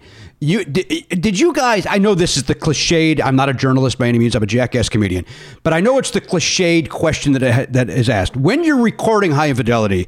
Do you know this is something special? This is going to explode, or did it surprise you guys as much as it did radio? No, you don't understand. When we started Hi Infidelity, what would become Hi Infidelity, which was actually, uh, you know, 40 years ago, right now, is when we were writing the songs, in the doing the work that became Hi Infidelity. So I celebrate this anniversary, even though the album's anniversary is next year. But uh, we started that record in, I mean, uh, can I say shithole on your show? Yes, of course you can. Okay. Unless you're referring to this show. oh, all right. So let's see. No, uh, so uh, so we we booked a demo time in this studio uh, uh, called Crystal, and it was on the ro- in the wrong side of Hollywood. Is the best way I can put it. It uh, it th- th- there was an aroma uh, when you walked into the room. It was a combination of like you know uh, a thousand cigarette butts, um, hints of dried urine. Uh, It, it was it was a bouquet uh, unlike any place else I'd ever been. So no, we were making demos. We were record company said basically they, they had given us 10 chances to have a hit single and uh, this was pretty much it and so we didn't know what to do we, we just did what we always did we went in wrote the songs that we wrote made the record that we made but the thing about high fidelity was that uh, this is my theory that we'd been on the road in the studio constantly for four years all of our personal lives were um, kind of feeling the effects of that, uh, you know, determination and that drive that we had as a band. But, you know, the home life suffered and we were all going through it. And so the songs that we wrote, you know, we didn't, uh, we didn't set out to make a concept album, but again, accident. It was an accidental concept album because the songs are all kind of coming from each one of our perspective. You know, keep on loving you and take it on the run. They are the mirror of one another, kind of. I mean, that's that's maybe a stretch, but anyway, yeah. So no, we had no idea. Um, but then it explodes. You have your first number one record. Not only do you have a hit, you have a massive hit. Radio can't stop playing this thing. You guys, I, th- I would say in '81, is there a bigger band than REO Speedwagon? You know, '81 was a was a pretty good year for us, I will say. And uh, what made it even better is, was that Dennis DeYoung was right. They were, it was so close to us, but I kind of I finally avenged that that loss. Right. Not that I hold a 48 year grudge by course. any stretch of the imagination. but uh, no, this song. Um, I, got to remember because Steve Jones from the Sex Pistols played an acoustic. Uh, he and I were supposed to do a sh- uh, radio show together, and he showed me how he played "Keep on Loving You" on guitar, and it was really awesome. Wait, uh, I think that's it. Ah. Should have seen by the look in my eyes, baby.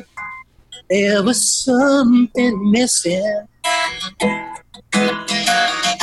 Should have known by the tone of my voice, baby, but you didn't listen. You played dead, but you never bled. Instead, you lay still in the grass, all coiled up in his sun. And I'm gonna keep on loving you. Cause it's the only thing I want to do. I don't want to sleep. I just want keep on loving you. Ooh.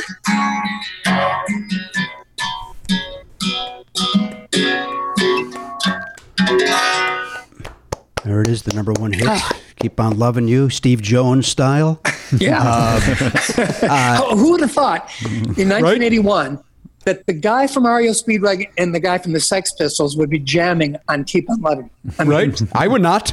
Yes. That's and, and that is the beauty. That is the beauty of music because it brings people together. It's uh, you know, I always looked for uh, for the common ground. That's kind of my thing, you know, and uh, and I and I have a song that I wrote all about it. As a matter of fact, another accident, of course, but uh, yeah, but hanging out with Steve, I, I, you know, he was like, you know, asking me the chords and showing me his way of doing it. And here we are bonding over this power ballad that, I mean, probably at the times, Steve Jones would have, if there would have been an REO Speedwagon record there, he probably would have spit on it or Right. perhaps vomited on it or worse. I don't who knows.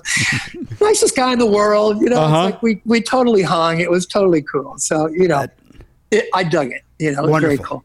Uh, hey, we got to take a break. Kevin, are you doing okay on time? Can we take a quick break I'm- and come back for more? What am I busy?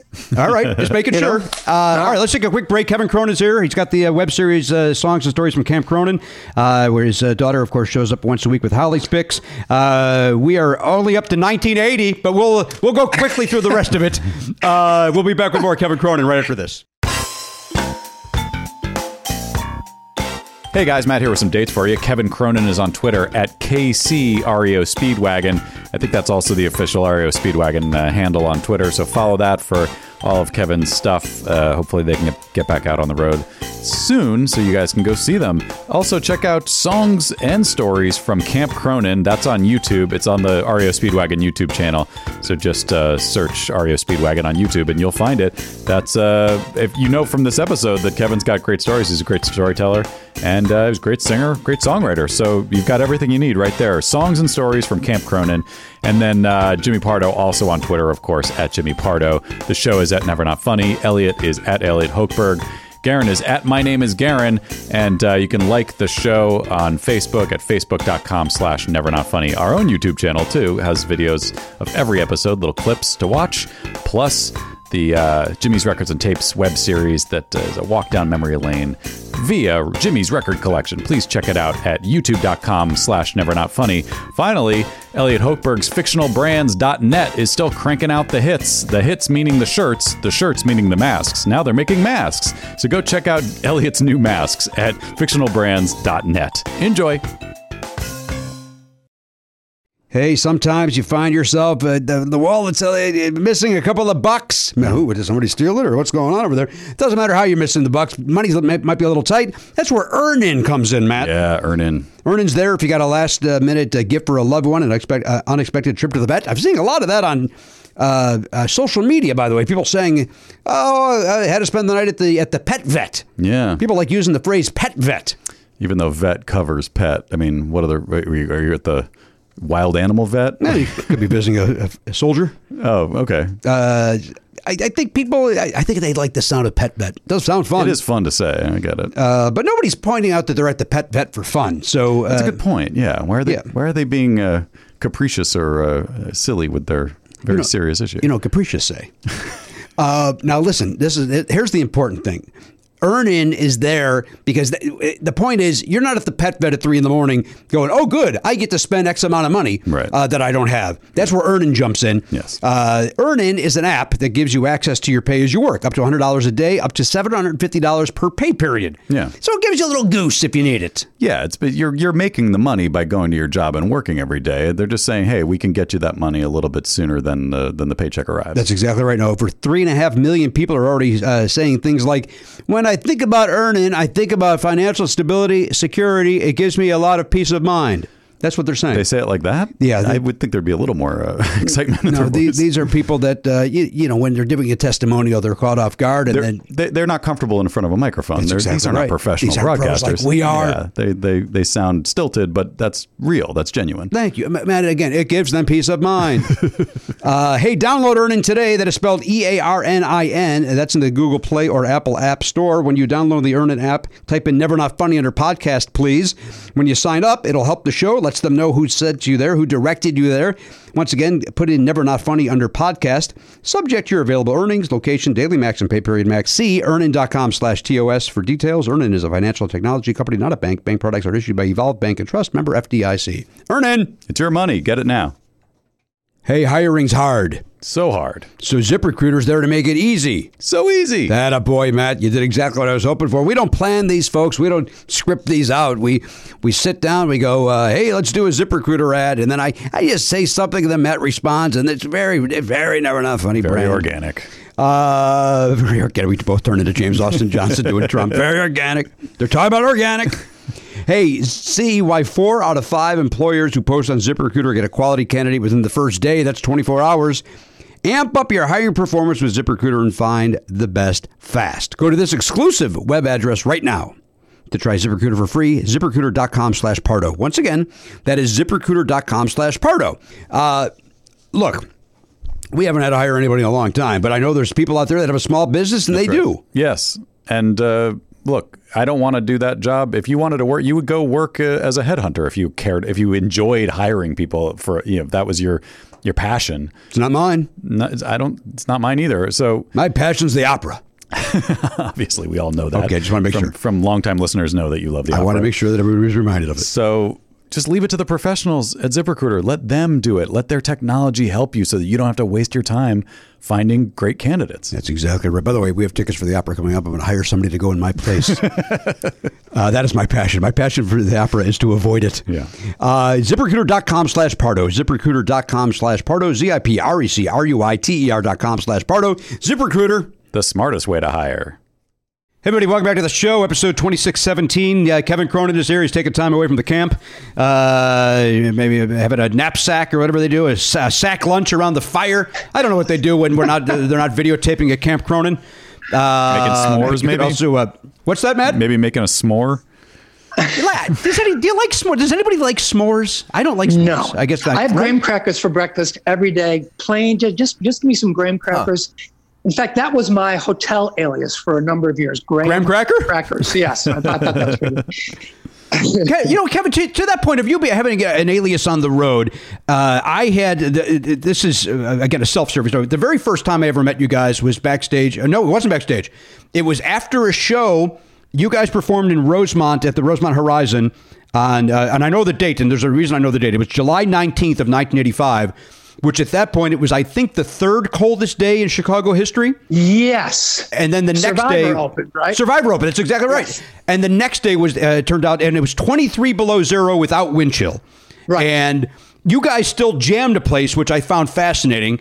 Like I, I, I was like, well, let's let's still go. It'll probably be empty. Nobody's going to go out in this weather, but it was still packed. Again, you REO's at the peak of their powers, and. Um, afterwards, I, I worked in record stores, then I worked for MCA Records, Kevin, for a little while in the 80s.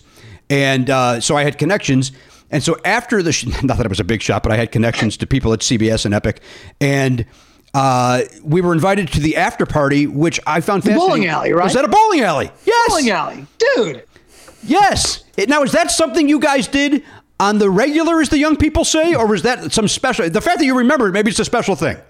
Well, you know, bowling. We used to um, we we used to actually reserve tennis clubs after the show, so we would play a gig, go to, to a tennis club and play tennis for with, with like you know 50 or 60 you know, this ridiculous entourage but that that was it it must have been well because it was chicago and it was survivor you know another chicago band Right. but what i remember getting to you know, driving past the gig on the way to our hotel and there was a line of people s- uh, uh, at least a couple of thousand people in you know in the afternoon. And i thought that- was was the wind chill factor like 80 below or It was. It was like 80 below. it was like incredible. And people stood there. I was like i was blown away. That's why i never forget that night because it's like that is some th- those are some people that really they really want to hear the the gig and, and things like that i mean i always get fired up for shows i mean I, you know anyone because i'm just i'm i've always been mindful of the fact that i mean it always blows me away that people are willing to spend their hard-earned money to come and watch us. I mean, we're just like, you know, we're a bunch of boneheads up there just, you know, hitting guitars. And, and so I don't take that for granted for a second, man. I, I, so I'm, I come, you know, loaded every time, not loaded in that way, but I mean, I ready to rock, you know, but certain nights, man, something, something like that happens and you go, man, these people, these are the these are the real thing, man. And you go up there and you just tell the band, you know, there's a little something extra on nights like that. So It. yeah. Uh, I'm going to tell you what. It came. It came across because, like, uh, you know, again, I was working in record stores and, and, and for a record company, and so I had been to a zillion shows, but there was something special about that night, and, and, uh, I think you just, you know, put a uh, put a spotlight on it. Was we were all we all fought that weather to be there, so there was Right. a like-minded idiocy, really, Yeah. and uh, and it was, it was cool. God damn it, that was a great show. And then, and then, like I said, to go bowling afterwards, uh, it just to me was like, oh yeah, I want to go to the after party. And and I never, I'm not a guy that did drugs or anything, but I drank like an asshole, but I didn't. Uh, I didn't do drugs, so I was like, well, "What the fuck? What's an after party mean? What? What? what, what it's, is it hookers and blow? What's going to happen? Oh no, you're going to go bowling. All right. uh, I find that. Were you guys not a party band afterwards, or no, you know, you know, you missed the, the hookers and blow Fuck, I missed REO it. Speedwagon. You just, just, just barely, man. You know. damn it? Yeah, sorry. You know, Well, I right, missed well- it too. You know, I mean, Oh, you I- also I- missed it? It happened, but I don't. I think I missed it. I'm- Well, it might have happened. I don't even know. I can't, I can't be sure. You were trying to pick up an eight nine spare. I think that's why you missed the, the hookers. Um, and that was on the wheels of. Uh, that was, I think the tour was called. The Wheels Are Touring, but it was the Wheels Are Turning album. That uh, Yes. Again, we had a number one uh, song for you guys. Um, no, but it should have been called Wheels Are Touring. That would have been brilliant. That, well, we, we need a man like you in this organization. well, I'm more than happy to do it. You know what? Write that down on that list. So I'm happy to. I'm happy to help out REO in any way, shape, or hand. You guys are. Uh, you've had a tough go of it. I'm happy to help out. so let's say 2025, the you're right. 40 year anniversary. The Wheels Are Touring. Dude, You're welcome. I love that. I, I, I swear that I think that's what you called it, but I'll take full credit for it. that, Um, no, that would have been that, that would have been brilliant, and that was far beyond our. Uh, no, that was very. I, I love that. Thank you. Uh, but the, the first single off that album was "I Don't Want to Know," which wasn't really a hit, although I think it's a great song. Uh, it was right. It was a semi-hit, but then you know, "Can't Fight The This. Feeling" is the one everybody remembers. It, it was the video for, for Right. I don't want to know. If you remember that video, the Uh, crazy, the, the wacky with, the, like, the- splashing paint or- pixelated. Yes. oh, it, was, it was crazy. It was so much fun. I don't want to know how much you love me. Right, right, I tell you, I don't. I don't want to know how much you love me. I don't want to know how much you care. I don't want to. I don't want to. I don't want to know. I don't want to do what I'm supposed to. I don't want to wear what I'm supposed to wear. I don't want to. I don't want to. I don't want to know. Love it. Love it. Kevin Cronin, REO Speedwagon. That's off the Wheels Are Turning, which uh, again, I'm, I'm Wheels Are Touring uh, 2025. I'm going to be uh, opening for the band. Uh, nothing, Absolutely. nothing worse than a comic opening up for a band in a venue, so that'll be uh, a nightmare. Um, all right, so Kevin, as I told you, uh, we play trivia on this. Uh, You bring your daughter onto your show. I have my son get involved with my show. My son is 12 Oh, years great. old. Nice. Uh, my, every week, my son writes a trivia question. I'm going to give All you the topic, uh, and then you have to, uh, in your own head, decide if you're betting anywhere between zero and 25 points. Um, and here it goes. Okay, so the topic is the Billboard Hot 100. The Billboard Hot 100. 100. Now, I don't know what Okay, that so means. I- You- All right. So I keep so I keep my bet in my head. Yeah, or you can write it down if you have a piece of paper if you want to do Yeah, that. no, no, I'm no, I'm good. I got it. I- I'm locked in. I'm actually going to. I think I'm going to bet a little higher than I usually do. I Um, would think so. Yeah, but I don't know. He's 12. Now that said, Kevin, my son's favorite band is Styx. Keep that in mind. Oh, So oh, he's so, tw- so so wait, so wait, wait, hold on. Let me clarify. So this is your son sets the sets the the the, uh, the topic and the question. Yes, he said it, it- everything. 100 according to a 12 year old. Yes, but again, Ah. he is a he's an '80s. He loves the '80s music. Styx is his favorite Okay. band. Um, he was right, very okay. excited that you were joining the show. He's, he loves REO as well. He really is uh, likes anything his old man does. Uh, cool. But but here's the beauty of this, Kevin. If right. you if you get this right and nobody else does, you'll get five dollars. And which means one thing. You know who you know who didn't get five bucks? Dennis DeYoung. He doesn't have five dollars. Ooh, So you can rub this in his face the next time you see him. Fired up, baby. Right? All right, here's the question. Here's the question. All right, as I could open this up. And again, uh, Kevin, what you don't know is my son has horrible handwriting. So I will, uh, which. Amazing that he can even handwrite at, at this point. That- Well, he- not it's no longer taught in the uh, schools, Yeah. as Right. far as I know. Yeah. Uh, all right, so this is a, which, okay, which 1990 song, Oh boy. which peaked, I know that, now, now, now I regret my, my bet. Matt, you have a chance. You're right you're- there, right there. I, I'm out. all right. Yeah, Uh, me too. i'm fold. As I always say about the 90s, if it's not a Hootie and the Blowfish answer, I'm screwed. Um, which 1990 song, which peaked at number five on the Billboard Hot 100, was a remix of a 1984 a cappella song of the same name? Oh. Boy, that's uh, Acapella. interesting. A cappella in 84. Now, some we should all know this. Ooh, I gotta. I, I'm. I'm. How many I, I gotta. acapella I gotta. songs are there? Right. I wonder if the 84 one was a hit, though. That did, Yeah, does- that's a good question. not Garon thinks he knows it. Oh, sh- Oh wait. So, not so, so, so not. So now do we press uh, an imaginary buzzer, or You or- will. or- I, I, I, I will. I will ask uh, the- my cast guys here their answer. I will then get your answer, Okay, and then I'll gotcha. reveal the answer. Okay. Perfect. Uh, but but pressure's Kevin, you're, you're, you're welcome to press any sort of imaginary button that you like. If, if that's Okay. uh, going to get you more into the game. Ah, shit, man. I Ah, I feel like this is gettable, but I can't think of it. I have a horrible guess. A horrible really guess. bad guess. Because I think my guess, the song came out in '89. I don't even think my guess is is accurate. 84. And, and it was the 1990s. Did it say the year in the 1990s? It was 94? It just says which 1990 song, which peaked at number five. Oh, fuck. My guess is horrible because the song I was going to guess went to number one. Number five. Okay, I'm going to go. I think to, I got it. wow. I'm, I'm pretty confident. I'm still wrong. Good- good for I'm you, still Garon. wrong. pretty confident. Oh, Wow. I, I can think of the song, but I can't think of the name of it now. Oh, wow. So Matt's more. Or I, th- I can All right, you guys, th- you guys song. think about this, and I'll ask Kevin a question. Yeah, yeah, go Uh, ahead. we'll get we'll, we'll get a Kevin Cronin's story while you guys think about this. So, Yeah, Kevin, good you guys in 1985, you also had the. I, I, I- I don't know if it was a pleasure or if it was a nightmare, uh, depending on the various bands that you speak to. Uh, they have a different take on it. But you guys were part of Live Aid. Yes. Did did you, is that experience that you? I, I've never had a chance to t- talk directly to somebody that was at Live Aid. Did you enjoy that experience?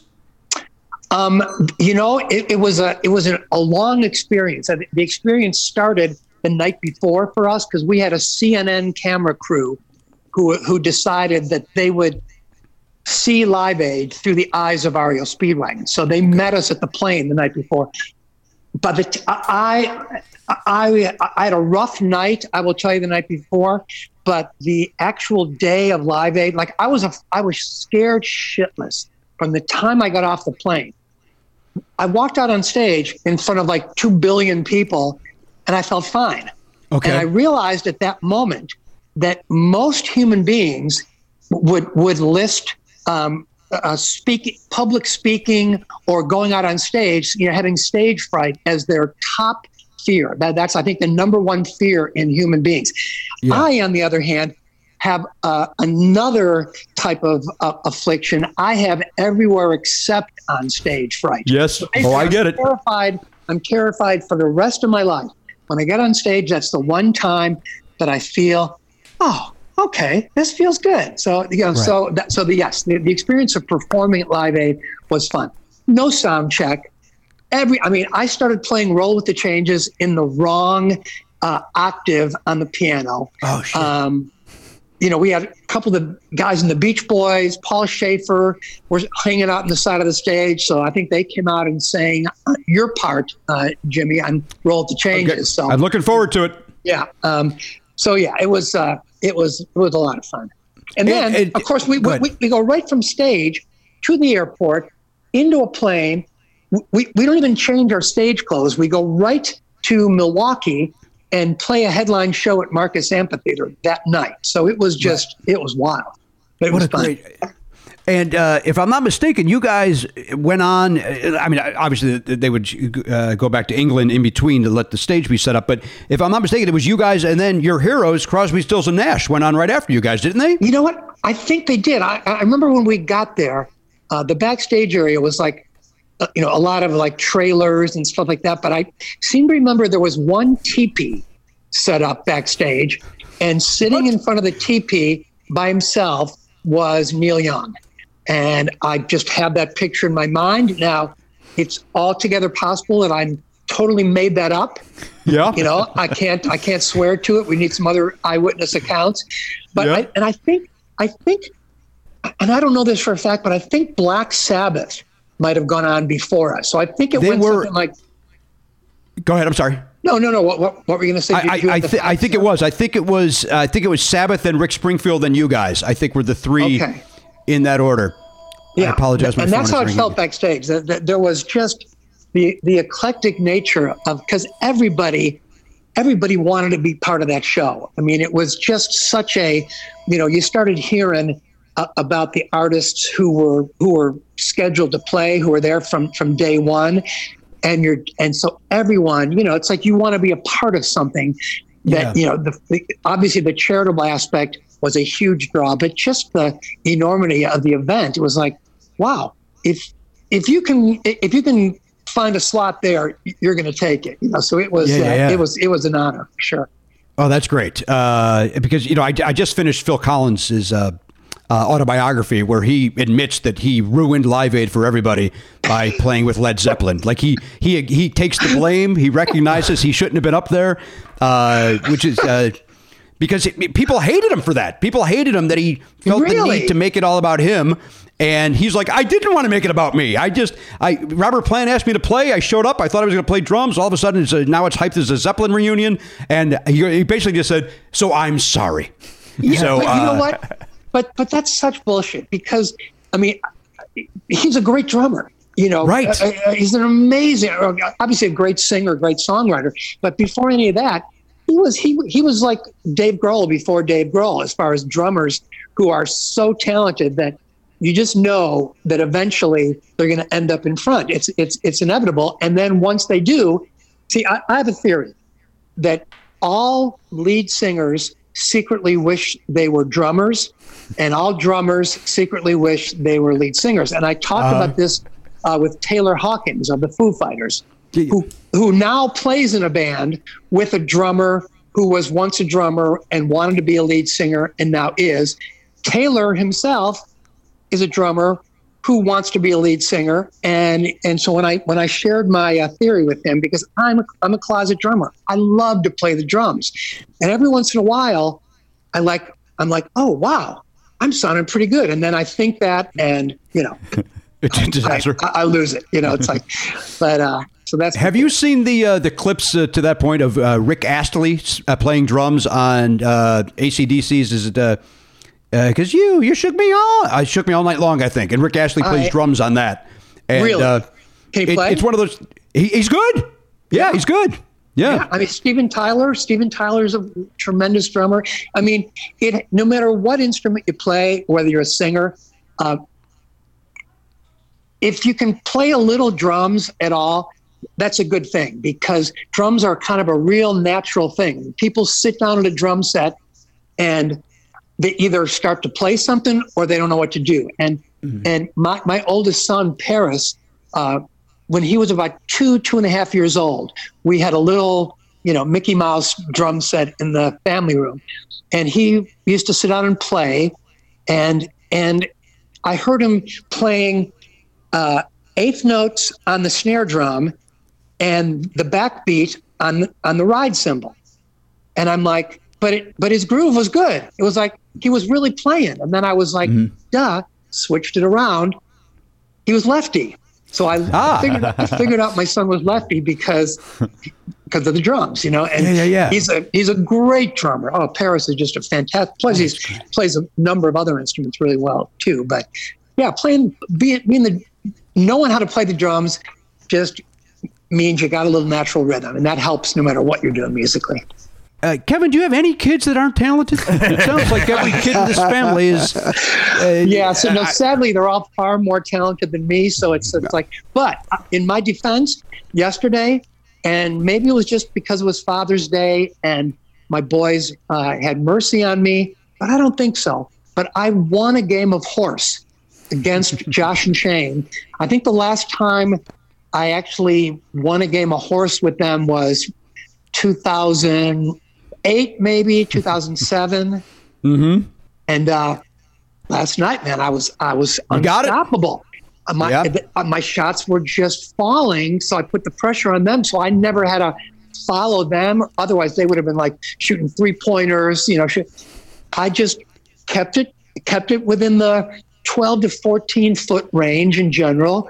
Free throw, called board a couple of times, you know, and short shots, and walked away with the victory, man. So you know, the old man still got a little something. What uh, when you play horse? Do you do the? When I play horse with my son, we'll do the crazy thing where you you know you got to you, you you call your shot, dribble three times, turn around, make your shot. You do that with your boys, or is it just actual basketball shots?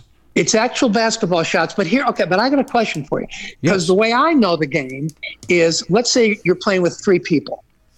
First person makes his shot, second person misses the shot, third person, free shot. He can do whatever he wants Yeah. in the way I play. Mm-hmm. Now, the way my sons play is if there's three people playing, even if the second person misses, the Second third guy's gotta do it. person still guy. has to make that first shot. What, what's your ruling on this? We, Jeff? you know what? We play it that way. Um, although I think my son gets mad at me every time I suggest it. I think he wants to play your way. Where, I, and I think my wife, I might be the only guy that's ruining it. I think my wife and son prefer it But your no, version. But what you're saying, and and Kevin, what your sons are saying is a little more fair because then it's then the order doesn't matter as much, right? Uh, Not quite as much. Yeah. Yeah. I mean, Yeah. it still matters who you're after, but you get to have a free shot, you know, Yeah, if, yeah. if, if the other guy misses, which, you know. Yeah, but I feel if you if, if let's say if Kevin if the, if Matt myself and Kevin are playing, Kevin makes the shot.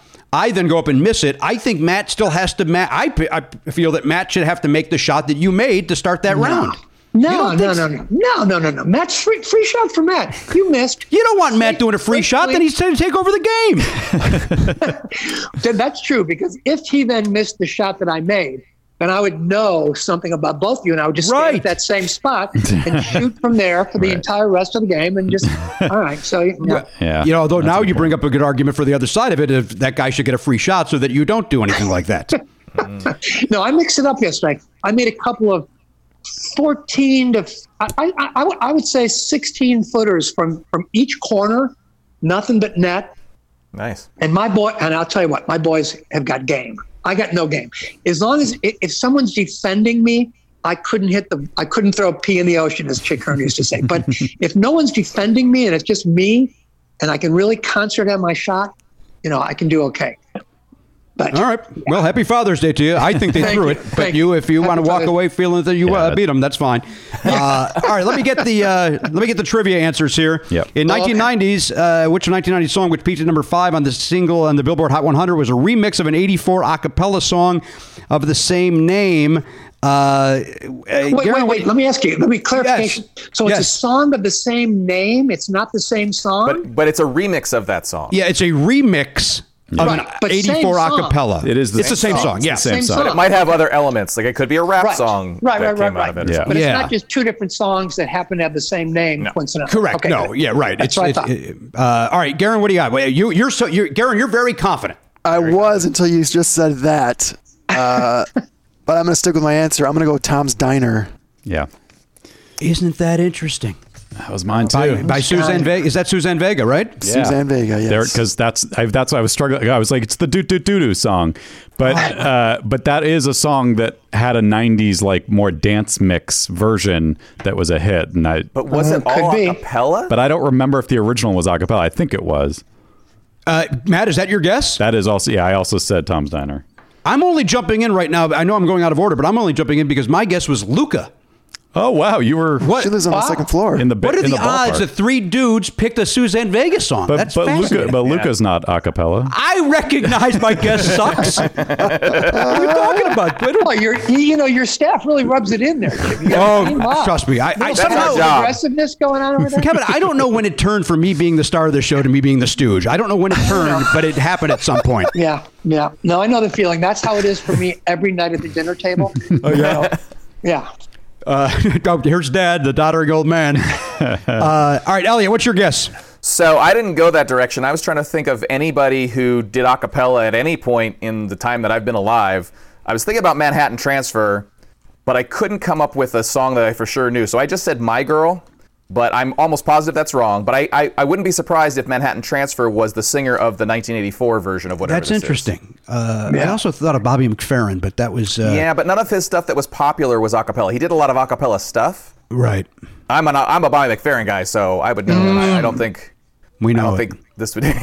You don't shut Although I could be about it. wrong. Maybe I've forgotten something. I hope you're wrong because of the condescending tone you took at. I also feel like '84 is a little too early for Bobby McFerrin. Well, no, no. I'm, I'm suggesting that Bobby yeah. McFerrin was the that they ended up doing a remix of. Oh his. yeah, yeah. No, that it's a terrible Uh, uh, guess. he did a re- for a lot of other It's a reasons. horrible guess. It's a it's Yeah. the worst guess of the night. It's Yeah. worse than Guys, Luka. could you could you ease up on how horrible that guess would be?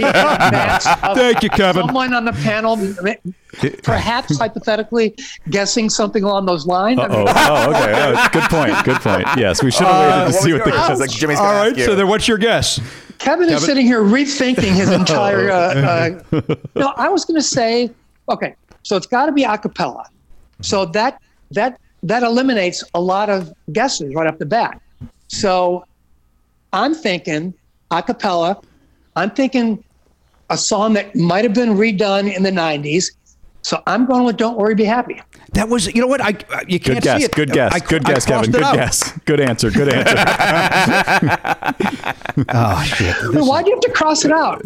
Because I changed my mind to Luka. I was so excited that I thought of Luka. But right, don't worry, be happy was my that was my first gut. Uh, Let me ask you a question. What what was it about Luka that made you come to the conclusion that it was in fact an a cappella song? Uh, What well, first it of all, it's not, so it's a horrible guess. Uh, that, well, that was kind of the, the gist of my question. I think it, I also- in your head you, you you knew that it was Suzanne Vega, like, or if, Yes. if if we're right, maybe we're not right, but if you were thinking of Tom's Diner, but you couldn't pull it, 100%. Because I did the same thing. I was like, I knew it was Suzanne Vega, and I was like, what's the song? It's not, but it's not Luka because that's not a cappella, but I couldn't think of the name.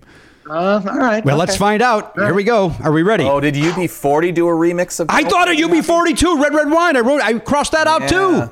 It might Could be. Could be. All right, here we go. Aha! I will tell you this: we got a winner. Oh, We got a winner. Oh boy. Uh, and the uh, the band DNA took Suzanne Vega's voice and added their beats originally without permission. However, Vega much later uh, much later said she loved it. Her voice track, uh, boy, again, my son's handwriting. The, the voice track, uh, Castle, that can't be right.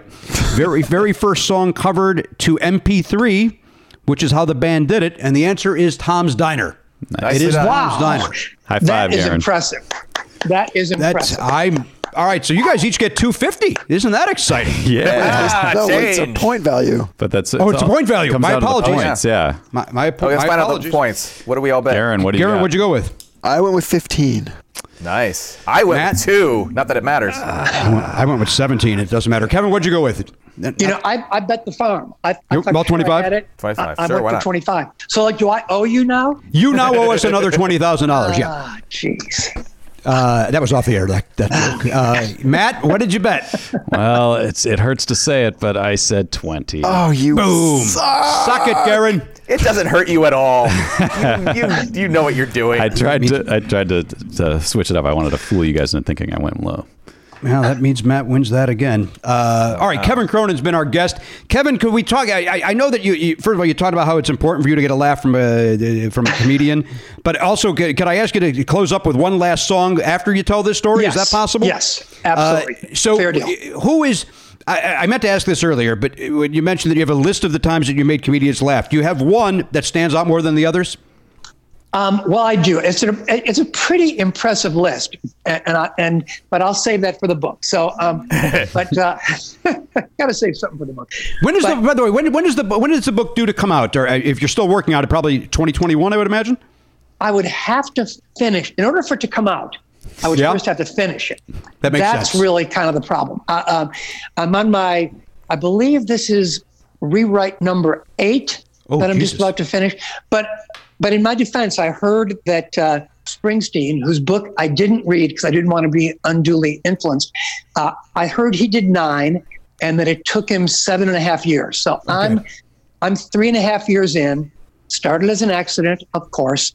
Um, but all right, so comedians. I love comedians. I have the utmost respect for the stand-up comedian. It's the hardest job in the world, as we as we talked about earlier. So, but to get a laugh is amazing. So, all right, so my thing is to try to get a laugh from a comedian. So I, my song "Can't Fight This Feeling" comes on the radio as Ryan Gosling, actor Ryan Gosling, and uh, and director Nicolas Refn, R E F N, highly regarded uh, director. Uh, they've always wanted to work together, so they get together for dinner in L.A. and and Ryan is sick, and the dinner doesn't go well, and they're in this car and they're driving home, and there's awkward silence. Gosling goes for the radio, Can't Fight This Feeling comes on. And at that moment, both of them come up with this idea for a movie. And it's called Drive, Yeah. right? So the movie's Drive. Uh, it's a, it's a, uh, you know, fast cars, you know, n- it's not a comedy. Albert Brooks plays like the baddest, badass bad guy, you know, totally against type. You know, Albert is one of the funniest guys in the world. Right. So he plays this, he doesn't have one funny line in the movie. He's just a total a hole. So, all right. So I get invited, my wife and I get invited to a party, uh, you know, like a, I don't know, something to do with the movie. And we're seated, we're pretty small room, not a huge group.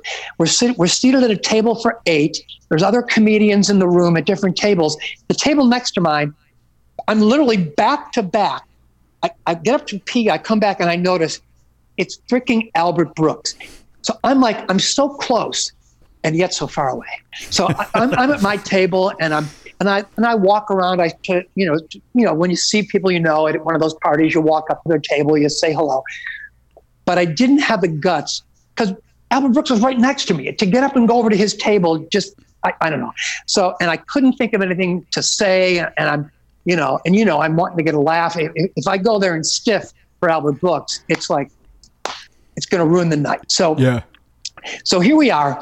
We're one of the last ones to leave the party. We're out outside of Chateau Marmont, and it's this beautiful old hotel with like a cobblestone driveway that comes up, and that's where they the the, the valet brings your car. So Lisa and I are standing there, we're talking, and then up across the driveway walks. I see over out out of my peripheral vision, it's Albert Brooks and his wife. I say to Lisa, I'm like, Lisa, you're, you're not going to believe who's stand. Don't look.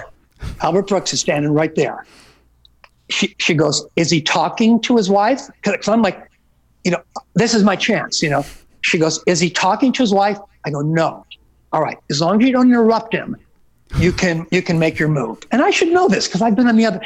So You also know how to talk to human beings. I- well, yeah, they yeah, sometimes. So, so I walk across the thing. I walk up to Albert Brooks. I extend my hand, and and he extends his. So that's a good sign. And I go, "Hi, Albert. My name's Kevin. Saw the movie. You were hysterical." and he literally did a spit take because it was, you know what I mean? You know, right. yes. Gorgeous. I mean, that was a that that- that was that was comedy writer type shit. Yeah, yeah, yeah, yeah. not, not that I'm, I'm, I'm semi-pro all the way, but I got a spit take out of Albert Brooks. It was Love it. was one of the pinnacles of my uh, career. And there's but there's plenty more. Hey, we're gonna And get there's in the only book. one way to find out the rest of them. Uh, will you also talk about your uh, appearance? Uh, the band was on the in the TV show Ozark. Will, will that also be in the book? That will, yes. There, the, the uh, yes, that was a God. That was just such an amazing experience. And since it kind of just happened, uh, I would be remiss. Thank you for bringing it up to not uh, to not thank. Well, Jason Bateman. It starts at the top, but the whole Ozark thing, Laura Linney. I mean, like just you know, it starts at the top. Everybody there was totally cool. They treated us with such, uh, I mean, they shouted us out. They actually, Tommy Shaw actually pointed out to me that they actually referred to our band in episode one, season three, as the wagon. Love it. I mean, We're gonna go see the Right? wagon. the wagon. Yeah. The, you know, the, the guy from the dentist's uh, convention says, all right, we'll hold our event on your riverboat if you can guarantee the wagon. Come on. yeah. Love you know it. what I'm saying? I do. And but here, okay, there was only one. Uh, there was one thing that was a little squirrely, and that is that in the the, you know. So I said, well, okay, you know, wh- what's the scene about? And so they told us.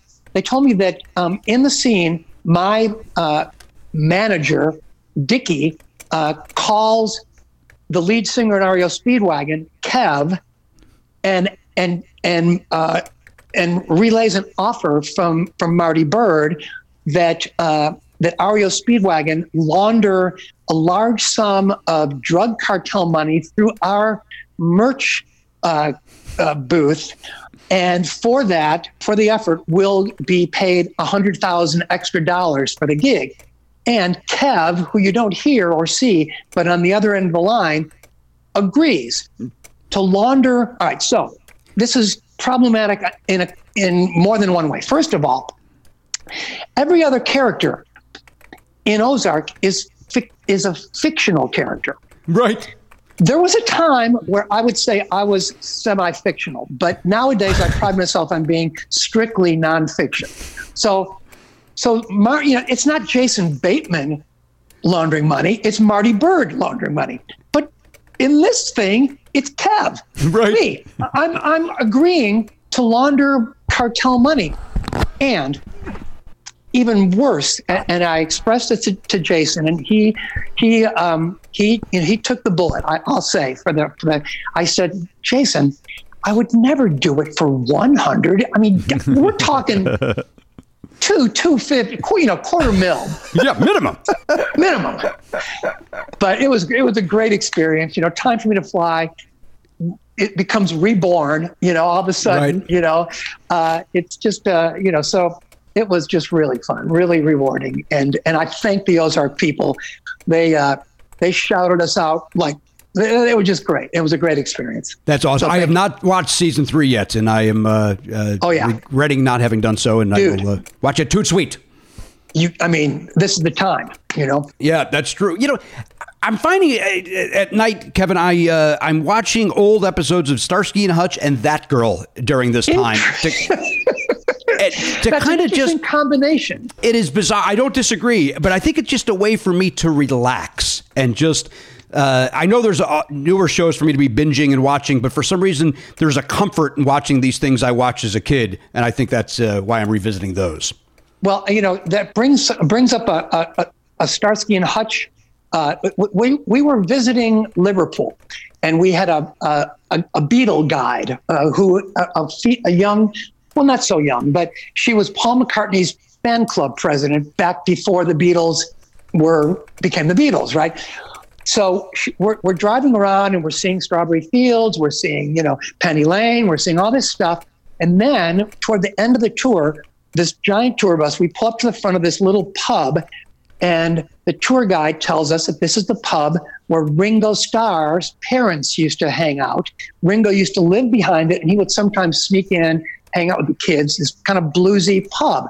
So she walks in, uh, to the pub. Uh, Maybe there's some characters that knew Ringo that she was going to. I don't know, but we see these these kids on the front porch, and they're really excited, and we're like, "Oh, geez, if we get out of this bus, we're just going to be sitting here. We're going to be signing autographs. It's going to be a pain in our ass." These kids are really excited. Like the guide comes back to the bus and comes in now. Picture Bruce Hall, blonde hair, all right. Our road manager Tom Consolo, dark hair, combed backwards, kind of wavy. Okay. The kids thought they looked in the bus and thought that it was Starsky and Hutch, and that's why they were so excited. so you know, Love it. you know, Uh, whatever it takes. Right? Uh, Kevin, Yeah. uh, thank you so much for being here. This was an absolute treat. This was a joy. Well, Jimmy, thank you so much for having me. I appreciate it. It was a joy. Nice to meet all your crew there, and uh, let's do it again, man. I'm I- I'm uh, I'm down. I look forward to it, and I will. Uh, we do a charity event uh, every year for Smile Train, and since you are so close, if you're in town, we would love to have you join us for that. And I will reach out. That would be great. And you know what would, would be really great? I just thought of something. So uh, Dennis DeYoung took on, uh, became kind of a, well, he's kind of a part of my book, a reoccurring character, so to speak, just again by accident. And so, so it would be a, it would be a blast when when the book is done, you know, which won't be too too far in the future. If your charity thing comes up first, let me know. But to come on and you know just kind of with the actual finished book and have Dennis come on too, We it would- would, be that would be a lot of fun. So Uh, we would lo- we would love to have you back. You are welcome back here anytime. Uh, uh, book, no book, whatever. You are. No book, uh, yeah, all right, good. You are welcome. Uh, the, the show is called Songs and Stories from Camp Cronin. You can check that out at, you- on YouTube. Uh, of course, his daughter Holly is a part of it as well. And uh, as I mentioned, it is it's just amazingly charming and, and fun to watch. Um, the one album that I didn't mention uh, that I, I, I and I'm, obviously I'm a big fan of REO in general, but uh, the '87's "Life as We Know It" with the song "That Ain't Love." Uh, is, is there a chance you could play us out with that, Kevin? Sure thing, man. That song. Um, uh, are you familiar with Bekka Bramlett? Her, her Bekka mother- Bramlett, yes, Uh, uh, uh, uh, Bonnie and Delaney, right? yeah, Delaney and Bonnie. were her- and then yeah. she joined Fleetwood Mac for a tour, an album and a tour. That's where I met Be- Bekka for the first Oh, that's time. right. You did that tour together, of course. We did the tour together, and um, and I just, you know, I fell in love with her. She's just so talented, so soulful, and so I was in Nashville uh, doing kind of countrified versions of some of my songs, and I remember that Bekka lived in Nashville, so I'm like, well, she's not a country singer. I don't care, and I had that ain't love ready, and with a pedal steel, you know, it was kind of a little, a little country flavor. Bekka came in. You know, she had heard the song because we played it live, but I can't say she really knew it. She came and sang that song in one performance, and I literally, it brought me to tears. And it taught me such a freaking amazing lesson.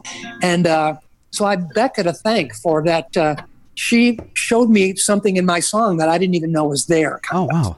Kind of. I mean, I knew it was there because I wrote it, but I, Right. I thought that writing it was enough. I thought the emotion of writing it, then all I need to do is just sing, sing it in tune. No. So thank you, Bekka.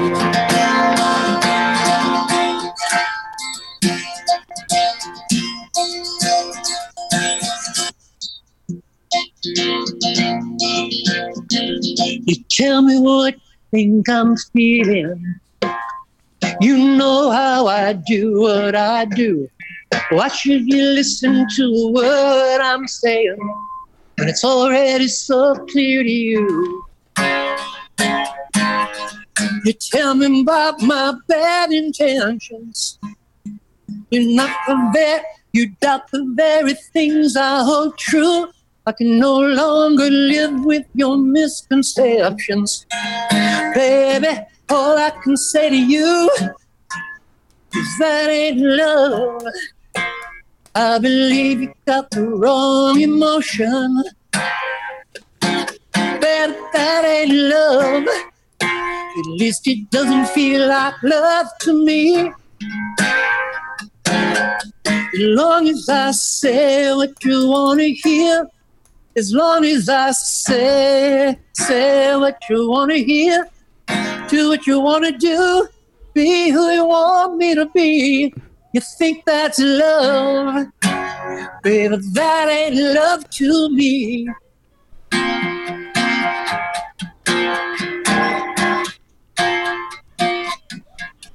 Well, we got to talk it over sometime. These feelings won't just disappear. I'm just gonna keep telling you what's on my mind, even if it's not what you wanna hear. Right now, your world and mine are such different places. Through yours, I wander lost and confused, and I feel like I'm speaking in a different language. And the only words I haven't used, that ain't love. Oh, I believe you got the wrong emotion. Baby, that ain't love. At least it doesn't feel like love to me. As long as I say what you want to hear, do what you want to do, be who you want me to be. You think that's love, baby, that ain't love to me. Wonderful. Thank you so much, Kevin. Okay, thank you, man. All right, stay there though. Don't go. Don't run away. We got to say goodbye off the Okay. air. Uh, Let me say goodbye on behalf of the Pop Culture Beast. There he is. That's uh, Garon Cockrell back there at Video Village. That's the uh, Cinnamon Stick. That's Elliot Hochberg holding down the fort in Sherman Oaks, California, at the studio, NNF Studios. That's the Honcho Matt Belknap. Our new friend. I'm calling it now. Our new friend Kevin Cronin. I'm Jimmy Pardo. We'll see you next time on the podcast. AK-47 gone, not forgotten. Love Never Not Funny? For a second episode every week and video of every episode, plus bonus perks, sign up for a platinum subscription at nevernotfunny.com. Never Not Funny is executive produced by Jimmy Pardo and Matt Belknap. Video production by Elliot Hochberg. Production assistance by Garon Cockrell. Music by Daver and Watch It Burn. Copyright 2020 Never Not Funny LLC.